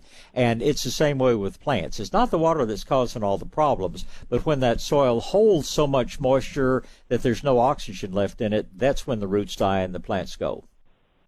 Okay, it came with the instructions use a mixture of one third perlite, one third uh, compost, and one third potting soil. That's probably going to be fine. that's going to be fine. Perlite perlite holds a lot of oxygen into the soil. Just be sure that that potting soil portion that you add is not heavy in clay because clay is what you want to avoid. Perlite, that's why we use perlite as a rooting medium because it holds lots of water without excluding the oxygen. That's why, you know, if, if you went into some of the commercial growers where they're producing tens of thousands of cuttings and things, they have big beds of perlite. They have misters that come on 10 to 20 times a day to mist those cuttings, and yet it never gets so saturated that it drives the water out. It actually encourages root growth. So perlite it wasn't made they didn't invent perlite for agriculture. Perlite was invented to make lightweight concrete. And uh, they it, it's an ore. It's heated up to about 6000 degrees and it pops like popcorn. And like I say it wasn't made for the you know for the the plant grower. It was made for lightweight making lightweight concrete. But uh, uh, in horticulture, we just find that found that it serves many purposes. I don't like a lot of it in some soils because it floats, and I don't like putting a lot of it in flower beds because then it floats and gets all over the yard. But in a container situation, it's an excellent ingredient in any potting soil. Okie dokie. So then my sugar snap peas and uh, my beet and zinnias should be very happy. Hey, they should be outstanding and produce well for you, both flowers and produce. Thank you, sir. Goodbye. You're, you're welcome, Dana. Thank you. All right, need to get our last break of the hour in here, and then Kelly will be up first, and we'll go forward from there.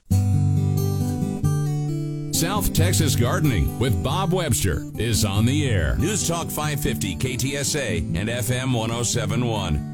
All right, back to gardening. My next three callers are Kelly and James and Joe, and we start with Kelly. Good morning, Kelly. Good morning. I've got uh, several questions for you. Okay. I've acquired a, a house that has a neglected yard for quite some time. Uh-huh. And the front yard has a large tree that has caused it to be very shaded and it's dropped a lot of leaves. So there's it's covered with leaves. I believe it's some type of oak uh-huh. like maybe a live oak. Mm-hmm. so it's mostly dirt with a few weeds here and there. I know how to open up the canopy of the tree to let more sunlight in. What i don't know is how do i get some grass to grow under there? I'm thinking st augustine because it's still going to be yeah. shady St. Augustine will be a good choice. Don't worry about opening up the canopy. More people do more damage to trees getting up there and pruning them. And there are St. Augustine varieties that will do in the shade, but uh, it probably is, and it's a good sign that it's dropped the leaves. I see a lot of trees around with brown leaves that have stayed on the trees, and some of those trees are dead and aren't going to come back. Uh, your live oak's going to be just fine. Um, you want to choose the right variety of St. Augustine, and there are two of them that do excep- exceptionally well in the spade. One of them is called Delmar, D E L M A R. The other is called Palmetto, P A L M E T T O. And um, where you want grass, you know, they, they are a good choice. Now, keep in mind that St. Augustine does not handle drought. And unlike Bermuda, which can't grow in the shade, of course, but uh, St. Augustine, if it doesn't get watered, it dies. Bermuda turns brown and then comes back. So I, again, I have no problem with St. Augustine, but I think many people have too much of it. Uh, and I would think about, at least in part of the area, planting something like Asiatic jasmine, which takes about a fourth as much water, and it'll do fine in the shade. Um, there's several other things. If you wanted to make, uh, you know, just a beautiful planted area underneath there, you can plant holly fern, you can plant aspidistra, you can plant giant liriope, you can plant, you know, flowering plants. Um, like Turk's cap. You can plant, uh, and these are all perennial things. You can plant fire spike or odontonema, shrimp plant, plumbago. Uh, there are lots of other things besides grass that you could put in that shade if you wanted to. But if you want grass, either Palmetto or Del Mar are going to be the best varieties of St. Augustine to plant. As late as it is, and not knowing what the winter's going to do, uh, if you're going to plant grass, do it in the very near future. Just rake the leaves and plant your grass, roll it with a heavy roller to take out the air pockets. Uh, if you want to take a little time and think about it, you could plant something like what they call perennial rye. It really isn't perennial. It lasts uh, until the weather gets hot. But you could uh, seed, overseed with that just to have some green grass there for the winter and then plant in March or April, which is a little bit safer time to be planting grass. Like I say, I, I don't know what to think. Meteorologists I talk about say probably a mild winter. The Farmer's Almanac says an extremely cold winter. So it's going to do what Texas is going to do. But I'd I'd hate to see you plant St. Augustine and then uh, have us have a very bitterly cold winter and have it freeze. Oh, okay. And the perennial rye, I can seed it enough that I won't have a mud pit. Oh, you can. December, you, January, you can. February. Yeah, it it will look it'll look like a golf green. Uh, the variety that I like best is called Top Flight. Uh, there used to be one called Playmate that we really liked, but I think the Top Flight is probably even better. You do not want annual rye; it turns into a real mess. But uh, the Top Flight perennial rye, or any of the other good perennial ryes, uh, they'll give you a beautiful green area out there. Now, I'm not going to tell you if you had a Great Dane or something, you might have a little bit of mud where he wore it down. But uh, in general, it'll give you uh, it'll give you a good green color, and you'll be mud free for the winter. Okay, wonderful. I don't have to worry about animals because it's the front yard and the HOA sent us a nasty gram and I thought I just moved in. oh, don't get me started on HOAs. They uh, yeah. It's uh, my my my line. You know, everybody's talking about artificial intelligence uh, these days, and I say art artificial intelligence is no match for natural stupidity. so, uh, Oh. anyway, it uh, it should keep everybody happy. Most importantly, it should keep Kelly happy. Okay, wonderful. I do have, if you have time, a couple more questions on okay. how to remove. It looks like they were palm trees and they were cut down, but the Mhm. stumps are there.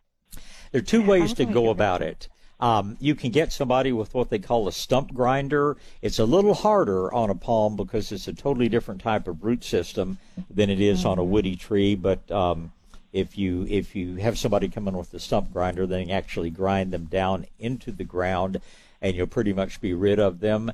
Uh, the other thing you can do is treat them like we do a woody tree. There is something they call stump remover. Uh, it doesn't really remove the stump, but you kind of drill down into that fibrous uh, mass. Uh, it's potassium nitrate is what it is. You put that in there, and it it softens the woody tissue, and it actually turns it into something that burns, not explosively, but typically you'll put your stump remover on, uh, give it oh, probably three months or so, and then just put a few charcoal briquettes on top and light, and it just smolders its way down into the ground and gets rid of it. But palms do not have the woody, widespread roots of an oak tree or something like that. And uh, if you get somebody strong that just wants to dig it up, it's just a matter of you know circling the base of it and cutting the roots and in effect pulling it out. But um, uh, it's totally different than a woody tree. But uh, either a stump grinder or the stump remover would be two good ways to look at it. Okay, and then sago palms. Mm-hmm. They're dead for the most part. There's only one that has a weak looking pup coming up. The HOA wants that fixed. We would like to just remove them and be done with them. It's How very easy. Removing them. Oh, good. very easy to dig them out. Um, they they don't have a widespread root system, and you can get up fairly close to the trunk with a sharp, long-bladed shovel. They call them a sharpshooter or a bildookie. Just cut around the edge, and then you should be able to just pull them out of the ground without too much problem. If you want to talk about it a little bit more, I'll get Jimmy to put you on hold, but I have to get out right on the second for news. This is KTSA Radio. South Texas Gardening with Bob Webster is on the air. Talk to Bob now. 210 599 5555. All right, uh, Jimmy, did Kelly hang on? No, you answered all of her questions. I got She all of her thank you. questions in, and we can move right along to James and Joe then. And James is up first. Good morning, James. Hey, Bob. Good morning. Good morning, sir. I was glad I got held over because I have three questions as well, and plus it gave me a chance to eat eat my banana. well, I was just telling I I've got a I've got a breakfast taco sitting here, but I can't eat while I'm on the air because it makes me salivate so much. so you enjoy your banana, and I'll go hungry for another hour or so. Okay, keep it warm. Hey, also a gorgeous morning. I sat sitting out here on the patio with a banana, a bowl of oatmeal, and a cup of coffee, and I got red red birds galore on my feeder this morning. It's just really nice. You know, it's yeah. unusual. I everybody I know who feeds birds, including us, has the biggest crop of cardinals, redbirds, whatever you want to call them, um, right. that I've ever seen. Probably about two or three times as many as we typically have. I don't know why they were just super successful in nesting this year, but uh, they're they're nothing obnoxious about a redbird. They're certainly welcome around our feeders. Oh yeah, they were here before I moved in. Always a healthy population, but to your point, and I never really thought about it, but there's been an abundance of babies this year. Yes. Yeah. Yeah. Uh, maybe the drought had something to do with it. Nature in play. I don't know. Okay. Um, my first question. I heard you say something. I actually thought about this a few days ago and said I need to call Bob before I do this.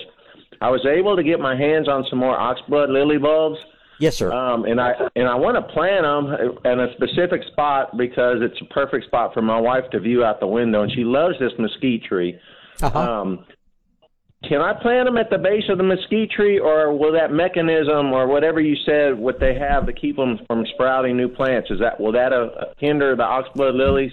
It shouldn't. Um, interestingly, it seems to only stop mesquite tree or mesquite seeds. So uh, I would not get right up against the trunk, and uh, but I think you'd be fine to plant them out there. I, have seen them growing okay. around mesquites without any problem.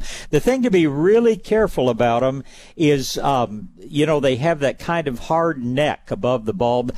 Do not break that. Uh, if you break that, right. the bulb will many times rot instead of sprouting. But uh, that's one of the prettiest forms of rain lilies. Uh, I don't know. I've loved them for years, and they just tend to multiply and make more and more and more. So plant them in different places around, but uh, I would definitely plant some of them underneath the mesquite there. Okay, I do have two other small stands that I planted. Uh, I know over ten years ago, and I've been real worried about them because they've shown no growth, and I know it's been dry. Now I got a little over an inch of rain this past week and I noticed yesterday in my front yard under a mesquite too, two of them are up and they're showing red this morning. So I'm, yep. I'm op- optimist there. It's it's uh, it's interesting in that they know the difference in rainwater and groundwater. I mean, you can water the heck out of them and they won't sprout, but something about rainwater. It, it just tells them it's time to jump up and bloom. There, we have, or I have, an, a theory about it because uh, they say that when raindrops fall, from the clouds that they actually spin as they come down. How they determine that, I have no idea. But they, they spin as they come down.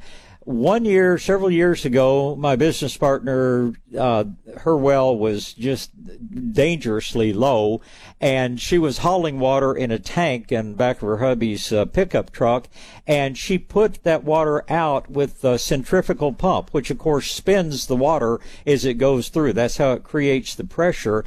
She used that water on some of her oxbloods. And they came up and bloomed.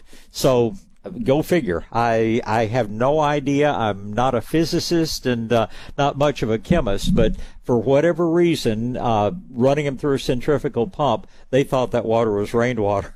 instead of groundwater. So just an interesting observation. That's the only reason I bring it up. Yeah, I think I've heard you mention that in the past. That is interesting how that works. The second question, I was mowing around uh, one of my beautiful crepe myrtles this past week, the day before it rained, and uh-huh. I noticed there was a volunteer baby uh, come up a, about a foot or 18 inches from one of the, the it's a multi-trunk crepe myrtle away from the base of the plant, and I marked it so I wouldn't mow over it. Um, is that attached to the root, or is that a, a freestand or self uh, it, on its own plant that I can dig and move? it most likely is just a root sprout. Crepe myrtles do make seed, but um, I'd say 99% of what you see coming up is coming off of the root system. If you want to, you can take your garden hose and kind of wash the soil away. Just follow it down. If it's coming off of another root, it's not worth trying to transplant. It, it would be very rare for it to grow. If it seems to have its own independent root system, um, go ahead and fully bare root it and repot it immediately. And if you wait about five years, it'll bloom for you. Okay. All right. I'll just check it out and see what I have. Third one, last one. Um, my wife said what I need to do for her yesterday. She mentioned is find and plant uh, some multiplying onions. I looked yesterday. I hadn't been able to find any. Do you ha- your nursery have any by any chance? They are hard to find. No, we don't, and I don't know anyone that ha- any nursery that has them. Ask around your among your friends, people that have them frequently share them. If not, it's one of those things. I'm afraid you probably have to go online to find. Yeah, I found a source uh, grower in Skidmore of all places, but they're Mm-hmm. closed yesterday. But then again, their website they said all, all they're sold out. Yeah.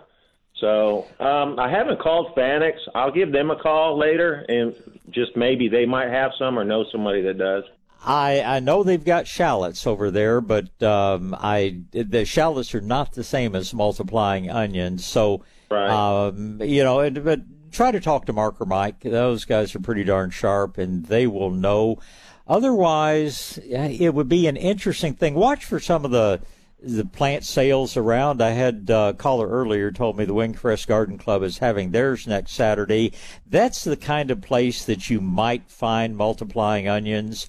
Uh, and they're just they're so great to have, but I don't know why more people don't grow them.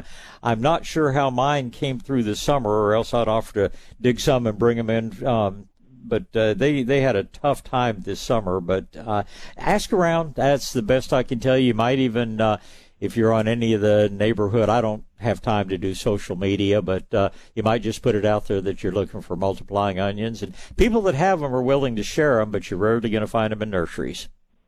I got you. Okay, I'll keep looking. My wife said she used to grow them when she was a young girl, or uh, yeah, a young girl, teenager. A y- And, younger uh, girl. well, younger girl. Yeah, there you go. But uh, she wants me to try to find some, so I'm going to keep looking.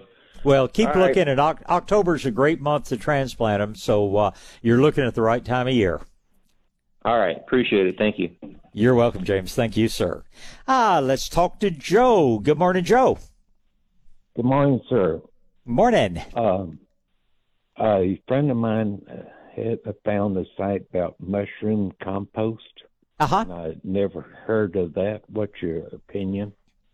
Mushroom compost is generally a very good compost. It's uh, what it is is the though the, what they grow mushrooms the, that you see in the store on over in uh, Gonzales is where most of it comes out of.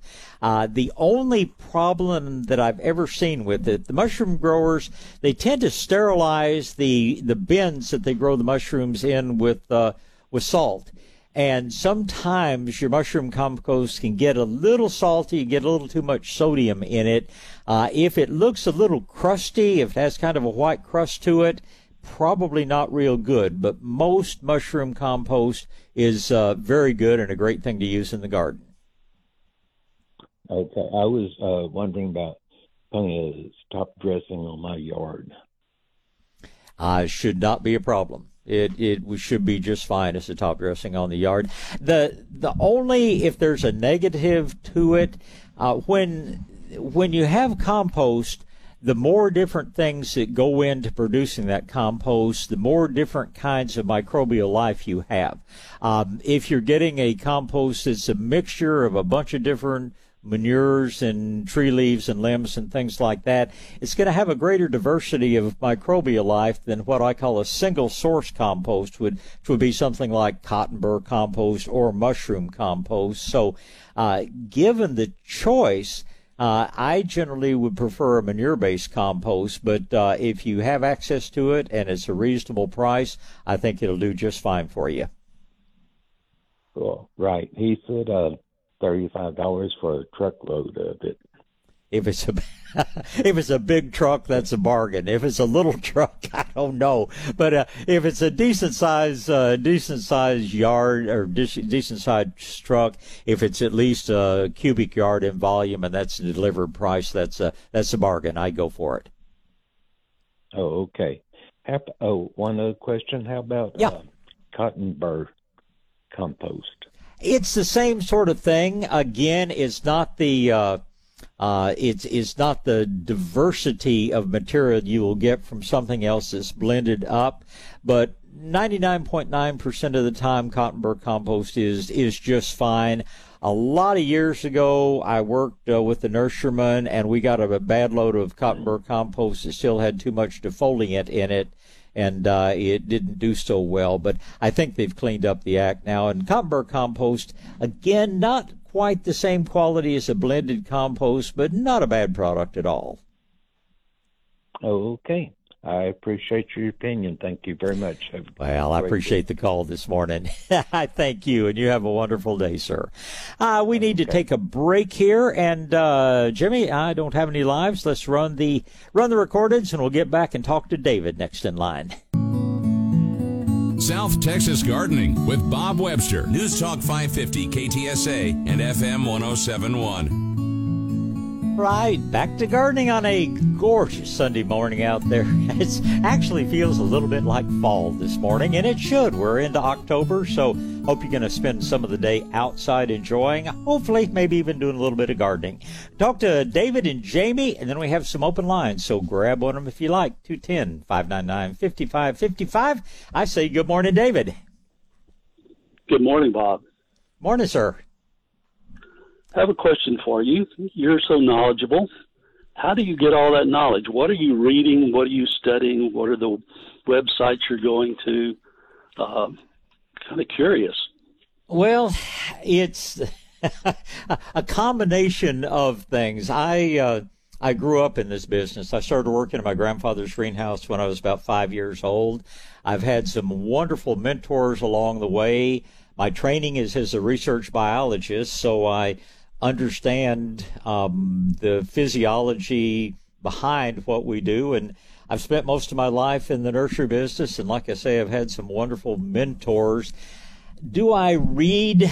I when I get a chance. Uh, Acres USA is a publication that I really enjoy. Um, I, you know, I, I would like to say I read real widely, but I lead a very busy life, and uh, I guess I'm just blessed with a mind that forgets people's names immediately and remembers everything I ever hear about plants and soils and things like that. So it's. Uh, um, I, again, it's based on a lot of years of experience, and like I say, I'm very blessed to have had a chance to get a chance to study under some very good people. And, and I think having the, I've always been interested in biology, but uh, having majored in that and you know done graduate work in that, I just just have been exposed to a lot of different things were very interesting. So it's I'm I'm no genius. I just my mind likes plants and remembers things about plants. And having been in the nursery business most of my life, the questions that most people come up with are the same questions that I answer in the nursery, you know, every day. So uh, I, I appreciate the compliment, but I'm probably not nearly as smart as you think I am.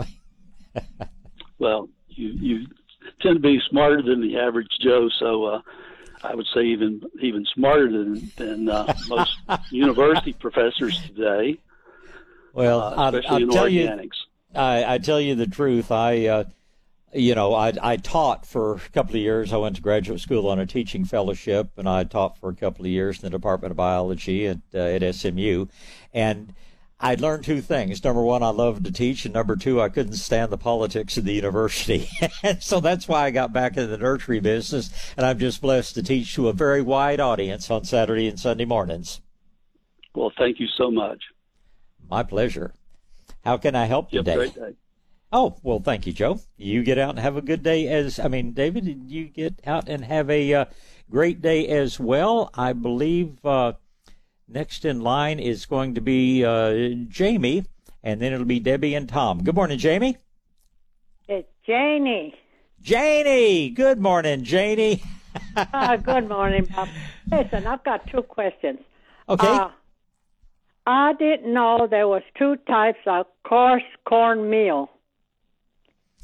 Now, Um, I called your nursery and asked for one that I heard from this other gardener. Uh-huh. And she said that it didn't really work. Do you know which one I'm talking about? It probably what she got was corn gluten meal. Right, and right. yeah, that that's that's the protein that's left over after they squeeze all the corn syrup out of it. Um, I'm with you. It it some years it works, some years it doesn't. People usually use it more as a pre-emergent herbicide. Uh, the good news about it is it has lots of nitrogen in it, so if it even do, even if it doesn't work to stop the weeds, uh, it does fertilize, but it does not grow the trichoderma. If you're trying to control fungus with it, it doesn't work at all that way.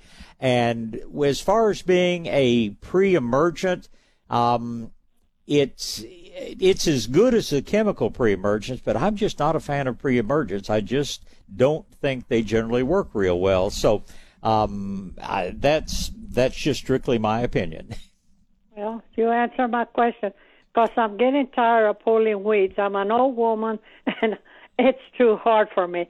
And when I heard that from the garden man, I said, well, heck, that sounds good. But then I found out, well, I don't mind. I do mind and I don't mind uh, the price. But if it does work, that's what I would want to do because it's getting too hard for me to be pulling weeds.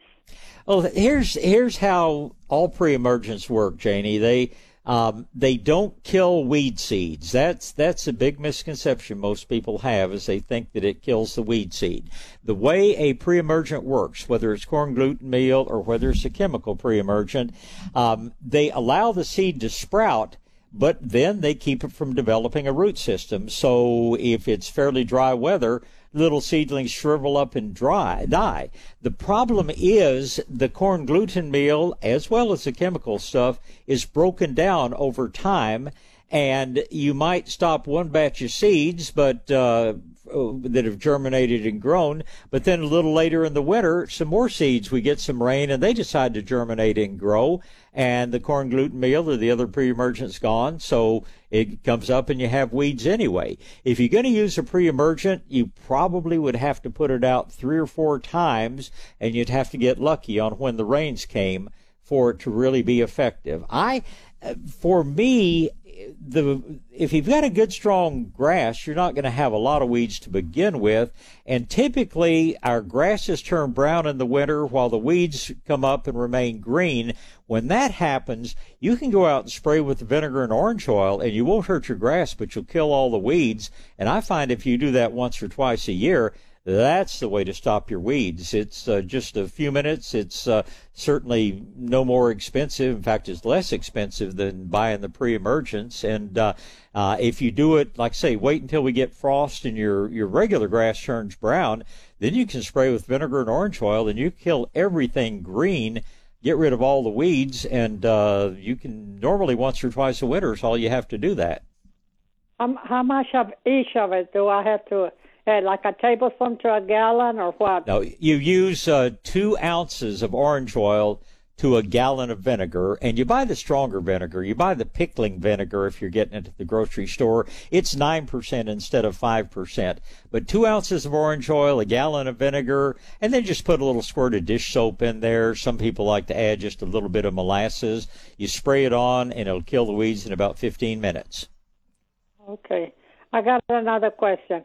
Yes, ma'am. I've got a lot of uh, pecans that fall off from the tree, which they're dead. They're dry, Mm-hmm. you know, they're brown and all. What I want to know, I know that there's a hand riding a lawnmower, but is there one that's a lawnmower that doesn't cut but picks up those uh, dead uh, co- uh, pecans? There, there are various lawnmowers that uh, are what we call baggers. You don't want a mulching mower, but there are lawnmowers that will pick up at least most of the pecans. Uh, and most every brand of lawnmower, whether it's Snapper or Toro or whichever one, um, will have the the option of having a, a side discharge chute that has a bag on it uh, that picks them up. Um, is it 100% effective? No, and it's uh, um, it's work because you have to stop and empty that bag periodically. But technically, yes, there are lawnmowers that are the bagging type of mowers that pick it up. Now, don't ever put all that stuff out on the curb by the street. Put it put it in your compost pile because. Uh, um, we don't like taking all the clippings away because they help rebuild the soil. But any type of bagging mower that's a good quality lawnmower, and uh, probably Snapper's one of the best brands out there. But if you get one of their bagging mowers, um, it'll pick up most of those pecans. Okay, where do they sell those baggy lawnmowers? Um, yeah, you would just. Uh, I'm trying to remember where I bought mine. I think I bought mine maybe from John Sorolla or somewhere like that. But uh, uh, you're not going to find them. You're not going to find a good quality lawnmower sitting in front of a Home Depot or Lowe's or somewhere like that. But uh, um, just about any good place that sells uh, garden equipment um, will have something like that. They're they're not cheap. I think I paid about six hundred dollars for mine, but it's uh, worked for a lot of years for me. Yeah. Ooh, that's really expensive. Ooh. yes, yes. Well, I, I yeah, and, and I, You bought it. yeah. I, again, the the cheaper ones just don't have the power. And uh, like I said, I, I use a mulching mower because I put the grass back down. But uh, if you want to pick things up, you know, you, you need a good bagger, and they just don't come cheap. All right, you answer my question. All right, then you have a nice day, okay? I will do my best, Janie, and we'll. Uh, I'll. I'll tell Jimmy to listen carefully so we get Janie instead of Jamie. But uh, you get out and have a good weekend. It's always a pleasure to talk to you. Bye bye. Thank you. Goodbye. Uh, Jimmy, let's go ahead and get a break in here, and then we'll be back and talk with Debbie and Tom. South Texas Gardening with Bob Webster is on the air. News Talk 550 KTSA and FM 1071. All right, back to gardening, and uh, my next two callers are Debbie and Tom. Good morning, Debbie. Hello. Hi, Debbie. Good morning. Hi. Good morning. So I have a question about agricultural termites. Okay. Um, they're eating up my lawn, and will nematodes take care of them for me?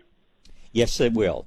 Yes, they will. And realize that agricultural termites tend to only eat the dead uh, grass material. They don't usually eat live material, so they're not they're they're not the big problem that a lot of people would make them out to be. They're kind of scary when you see them, and as much dead material as there is in the yard after a summer like this, um, eh, we're going to see quite a few of them. But it's it's nothing to panic about, and they're certainly not going to move into your house and start eating there. But yes, beneficial nematodes should take care of them very quickly.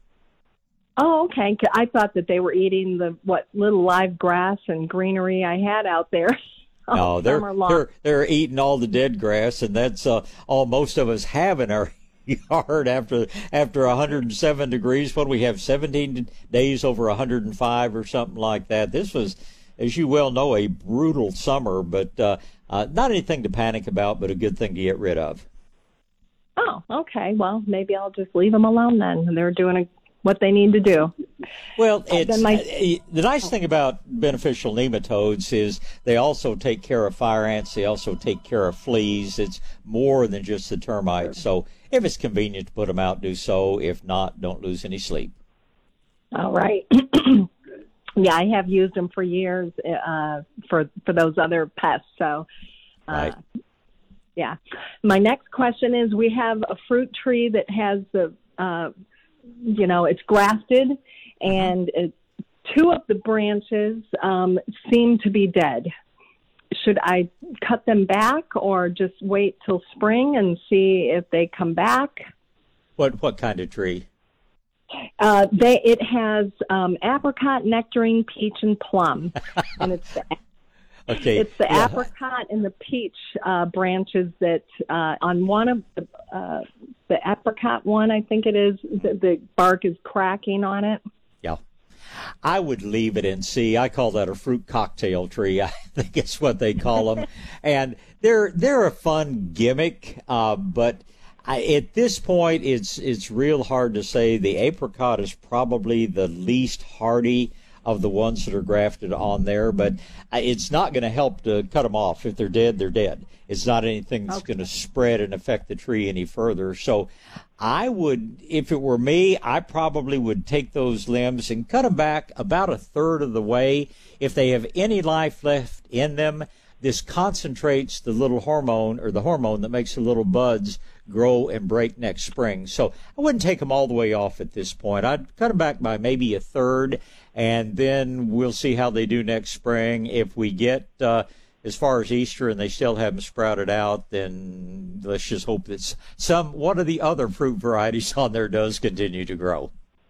Yeah, that would be nice. I've never done fruit trees before, so just oh, when you, if you, yeah, if you get ready to if you get ready to try, let's talk about it in a little bit more depth. Uh, depending on whether you want peaches or plums or whatever else. But you, you bought a gimmick tree, and you know, uh, years ago I worked with a wonderful nurseryman and mentor up in the hill country, and I'd see a tree that you know I thought sounded really neat. I advertised somewhere, and I'd say, Alton, what do you think about such and such? Should we get some? And it'd say, How many of them have you seen around here?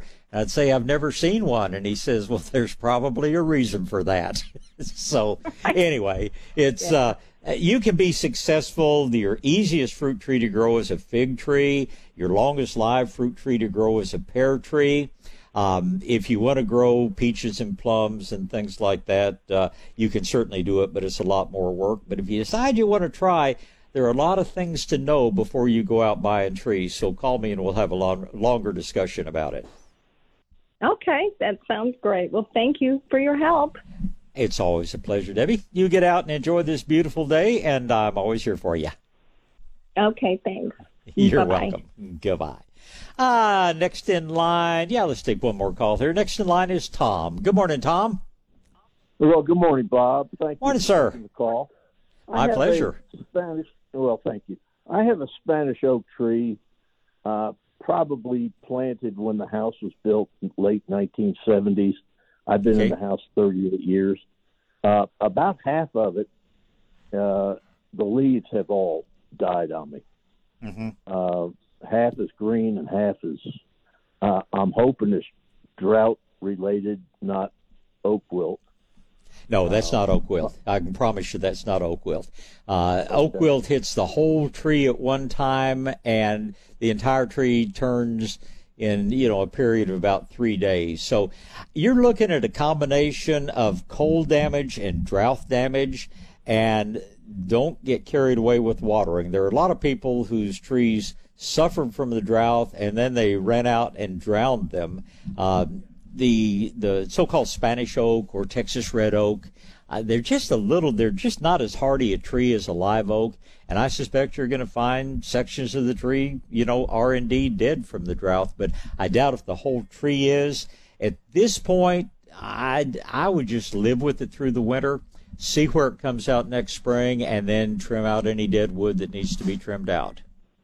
Well, that's I appreciate. Well, that's a relief because I'm dreading. I have three really good live oaks in the front uh-huh. yard. This one's in the backyard, and I'm dreading uh, uh, oak wilt coming. Well, but, and you uh, should, and you know, but as long as you do your part and seal any wounds right after you make them, um, the chances of oak wilt are they're not great. Now, if there's oak wilt in the neighborhood and you have to worry about it spreading through the root systems, then that's something else we need to talk about sometime. But uh, uh, red oaks are just they're just not the long live trees. Uh, I live on a pretty good sized piece of property, and I've got you know hundreds of both. And uh, let's just say that most of my firewood is red oaks because they're the first to break up in a storm.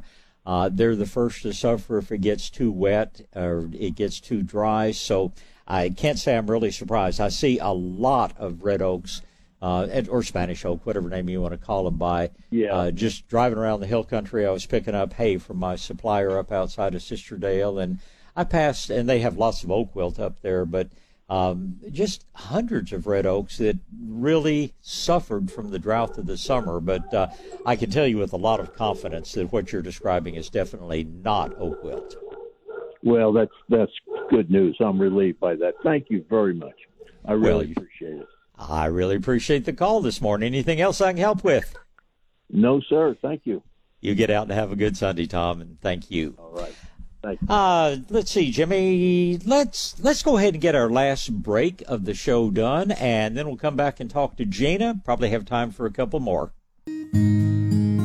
South Texas Gardening with Bob Webster. News Talk 550 KTSA and FM 1071. All right, back to gardening. Excuse me. Um, back to the phone lines. It's going to be Gina and Isaiah. Gina is up first. Good morning, Gina. Hi, good morning. I've Good got morning. a question about uh, jalapeno. Okay. Um, so in early September, I purchased uh, from a local nursery um, the grande jumbo jalapeno Yes, and uh-huh. also sweet bell pepper. Uh-huh. And so um, both of them um, have been uh, doing well and growing, with the exception of the jalapeno. Um, it's making flowers, but they are not producing, um, and the flowers are just kind of dying. Uh-huh. And uh, while the uh, while the peppers are actually growing, so I'm not sure if there's something I can do to salvage it. Well, it's let me just put it this way: bell peppers are much more tolerant of cool weather.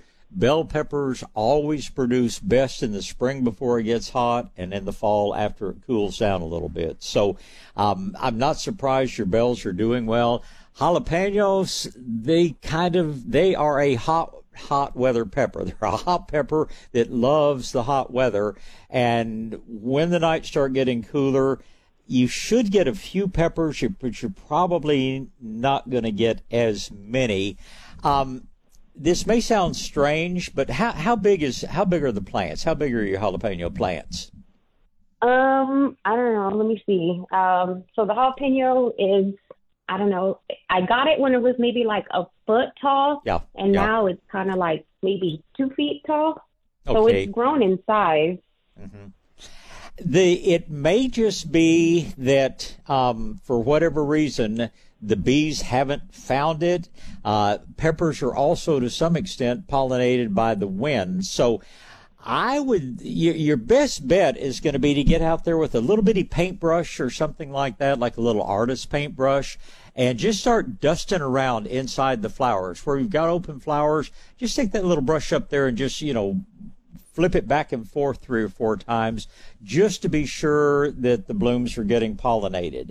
Um, if anything will get you some peppers, that will do it. It's it's getting late. It was 47 degrees at my house when I left this morning, and when temperatures really start getting chilly, uh, the, jalapenos, the serranos, the even the shishitos don't produce nearly as well as the bells do, but if you read the forecast, it says we're going to get pretty warm again by the end of the week. So let's don't give up on it. But there's just not a lot of bees around. If you'll get out there with a little paintbrush and just kind of act like a bee, see if you can't pollinate some flowers. You get at least some. That, that's a good jalapeno variety, but um, it, it takes a lot of pollination to really produce those big peppers. Okay, and then um, so I did bring it in uh, yesterday into the house because uh, it was getting a little cooler. So is that should I? It's okay to leave them out though, or should I bring it in, or is it not Well, really worth all that? depends Minus on how much- Just trying to the paintbrush. yeah, it, it depends on, on how dedicated you are and how much energy you have. The ideal thing for that jalapeno, uh, Super Nacho Grande or whichever one it is, would be to sit out in the hot sun all day and then for Gina to bring it in at night, especially when the nights are going to be chilly because it wants the sun. You'll never be able to give it enough sun keeping it indoors all the time.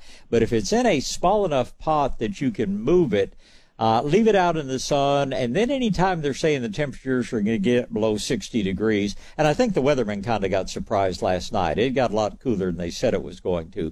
But anytime it's going to get below 60, bring it in and then put it out again in the morning. That'll give you your best bet. along with you know doing a little bit of hand pollination, you got a good chance of getting at least a few peppers. But uh, your bells are going to be the biggest, prettiest bell peppers you've ever seen. This is perfect weather for bell peppers to produce, but the hot peppers are just a little bit pickier.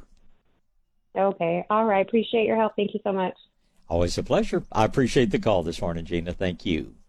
Uh, next up is Isaiah. Good morning, Isaiah.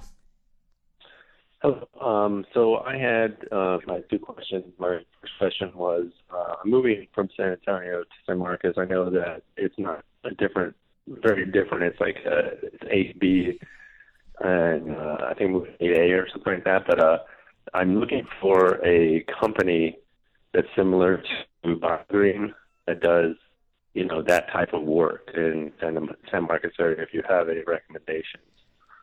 Um, I don't know a lot of people in San Marcos. The the thing that you're going to find, the one nice thing about San Marcos is you've got a lot better soil than what you have in most of San Antonio. Um, so you're you're going to find it a little bit easier to garden up there, but um, golly, I in San Marcos area, I don't, I, I really can't think of uh, of anybody that I would recommend highly to you. What is there anything in particular, any services in particular you're looking for? Well, um, I'm not a big like lawn guy, so Yeah. I need someone to to do that. Like I I can mow it, that's fine, you know, but I just need somebody to do everything else, like to keep it looking like a lawn because I'm more focused on things I can eat and like, you know separ- separating an area for like my medicinals and stuff like that. You know, like you know horehound because I have a lot of horehound on my property right now, and I have a lot Uh-huh. of like Granny's hospital and, and white yarrow and like like that. And so I want I'm still going to carve out an area for that, you know, but it's going to be separate. But I want to keep a lawn a lawn because I, my current property doesn't have very much of a lawn because I just don't care. It's like I was 35 when I got my first lawn. I was like, I don't need grass. Well, having a lawn beyond mowing is really not that difficult. Uh, you know, watering, of course, is always the big challenge. But uh, if you, you know, uh, and I don't know, there are probably nurseries around. We'd like we loan fertilizer spreaders out to people. Uh, if you'll fertilize a couple of times a year, if you'll mow regularly, um, there's not going to be a whole lot else you have to do. Now, it's good in the spring probably to put out some beneficial nematodes because you'll head off grub worms Yeah. and ants and things like that. Yeah. But um, I, I, I just I don't know anybody up there that I would trust enough to uh, you know to recommend them to you, and you know so few people do things organically, and it's so so much easier if you do. So. I, you might ask when you get up there, ask around your neighborhoods what I, you know, and, and I'm really kind of serious about this. I would drive around your new neighborhood, see who's got the prettiest yard out there, and go knock on the door and say, listen, I, you've got the prettiest yard I've ever seen. How do you do it or who helps you with it? People will generally be so flattered that you've noticed how nice their yard is that they will share with you either what they do or if they have a company helping them you know they will let you know. And uh, that's probably the best advice i can give you. I you know I, they're just they're just hard to find. There's just so few people really want to work. But uh, that's probably what i would suggest. Uh, if you're up in the austin area you can always ask people like the natural gardener up there or barton springs is a good nursery. You can ask them if they have people that they would recommend. But um, beyond that, I, gosh, I, I'm at a loss to tell you, but I, I think the best advice I could give you would be look around the neighborhood, see who's got a really pretty yard. They're going to be very flattered that you notice, and probably they'll probably invite you in and give you a beer just to get, just for ta- saying nice things about their yard. But they they might know somebody that could help you a whole lot better than I would. I'm sorry, can't be more help than that. Well, I also have another question. Um, I'm transplanting. I, I made a mistake um, because I. It's not that I, I thought I was going to live at this property for an extended period of time. I just I thought you know I needed to get something in my above ground bed because it was like almost mid spring. uh, Uh-huh. like a few years ago. So I threw my blueberry bush in there when I wanted to keep it in a pot, and Uh-huh. now I'm moving and I'm I want that out, and I kept getting told that I need to wait till you know it's cooler to take it out because it, really had a lot of fruit uh, this year and Yeah. in the spring, and it just didn't they didn't get very mature. You know, like they were all like it was covered in blueberries, but they like got you know not even like you know maybe a small size, you know. But then I just let the mockingbirds take it, you know. So I want to get that out of there and Well- take it with me. So what do I do? I would tell you wait until you know what passes for winter, and who knows whether it's going to be cold or not. But by November, December, we should be into a best time of year that you can transplant it. If you're in your new home, the one thing you want to be sure is you don't let the root system dry out on that. Uh, your best bet would probably be to dig it and put it in a big container. Uh, most nurseries will give you, if they have empty containers, probably like a 10 gallon container is going to be as big as you will need. I would go ahead, uh, you know, as soon as it cools down a good deal, probably by end of October, 1st of November, dig it, put it in that 10 gallon pot, water it in with Super Thrive, Garrett juice, whatever. Take it with you, and then you've got it can stay in a pot for a couple of months before it has to go back in the ground. But the most important thing is don't let the root system dry out. And like I say, rather than rush to try to dig it up, run quickly to San Marcos and stick it back in the ground, it's your convenience when it cools down a little bit more. I dig it. I put it in a pot. I'd water it. I'd fertilize it. And if you end up keeping it in there for, you know, three or four or five months, it'll do just fine. And then when you have picked out the place that you want to put it, maybe create a raised bed up there or something like that, then go ahead and transplant it at that time, and you should be totally successful. Okay. Yeah, I I wanted to uh, like I wanted to keep it in a um a pot because I heard they they do okay in pots, but they obviously would do better in like a raised bed. So Well- I mean, what about keeping it in like an 18 gallon or or bigger?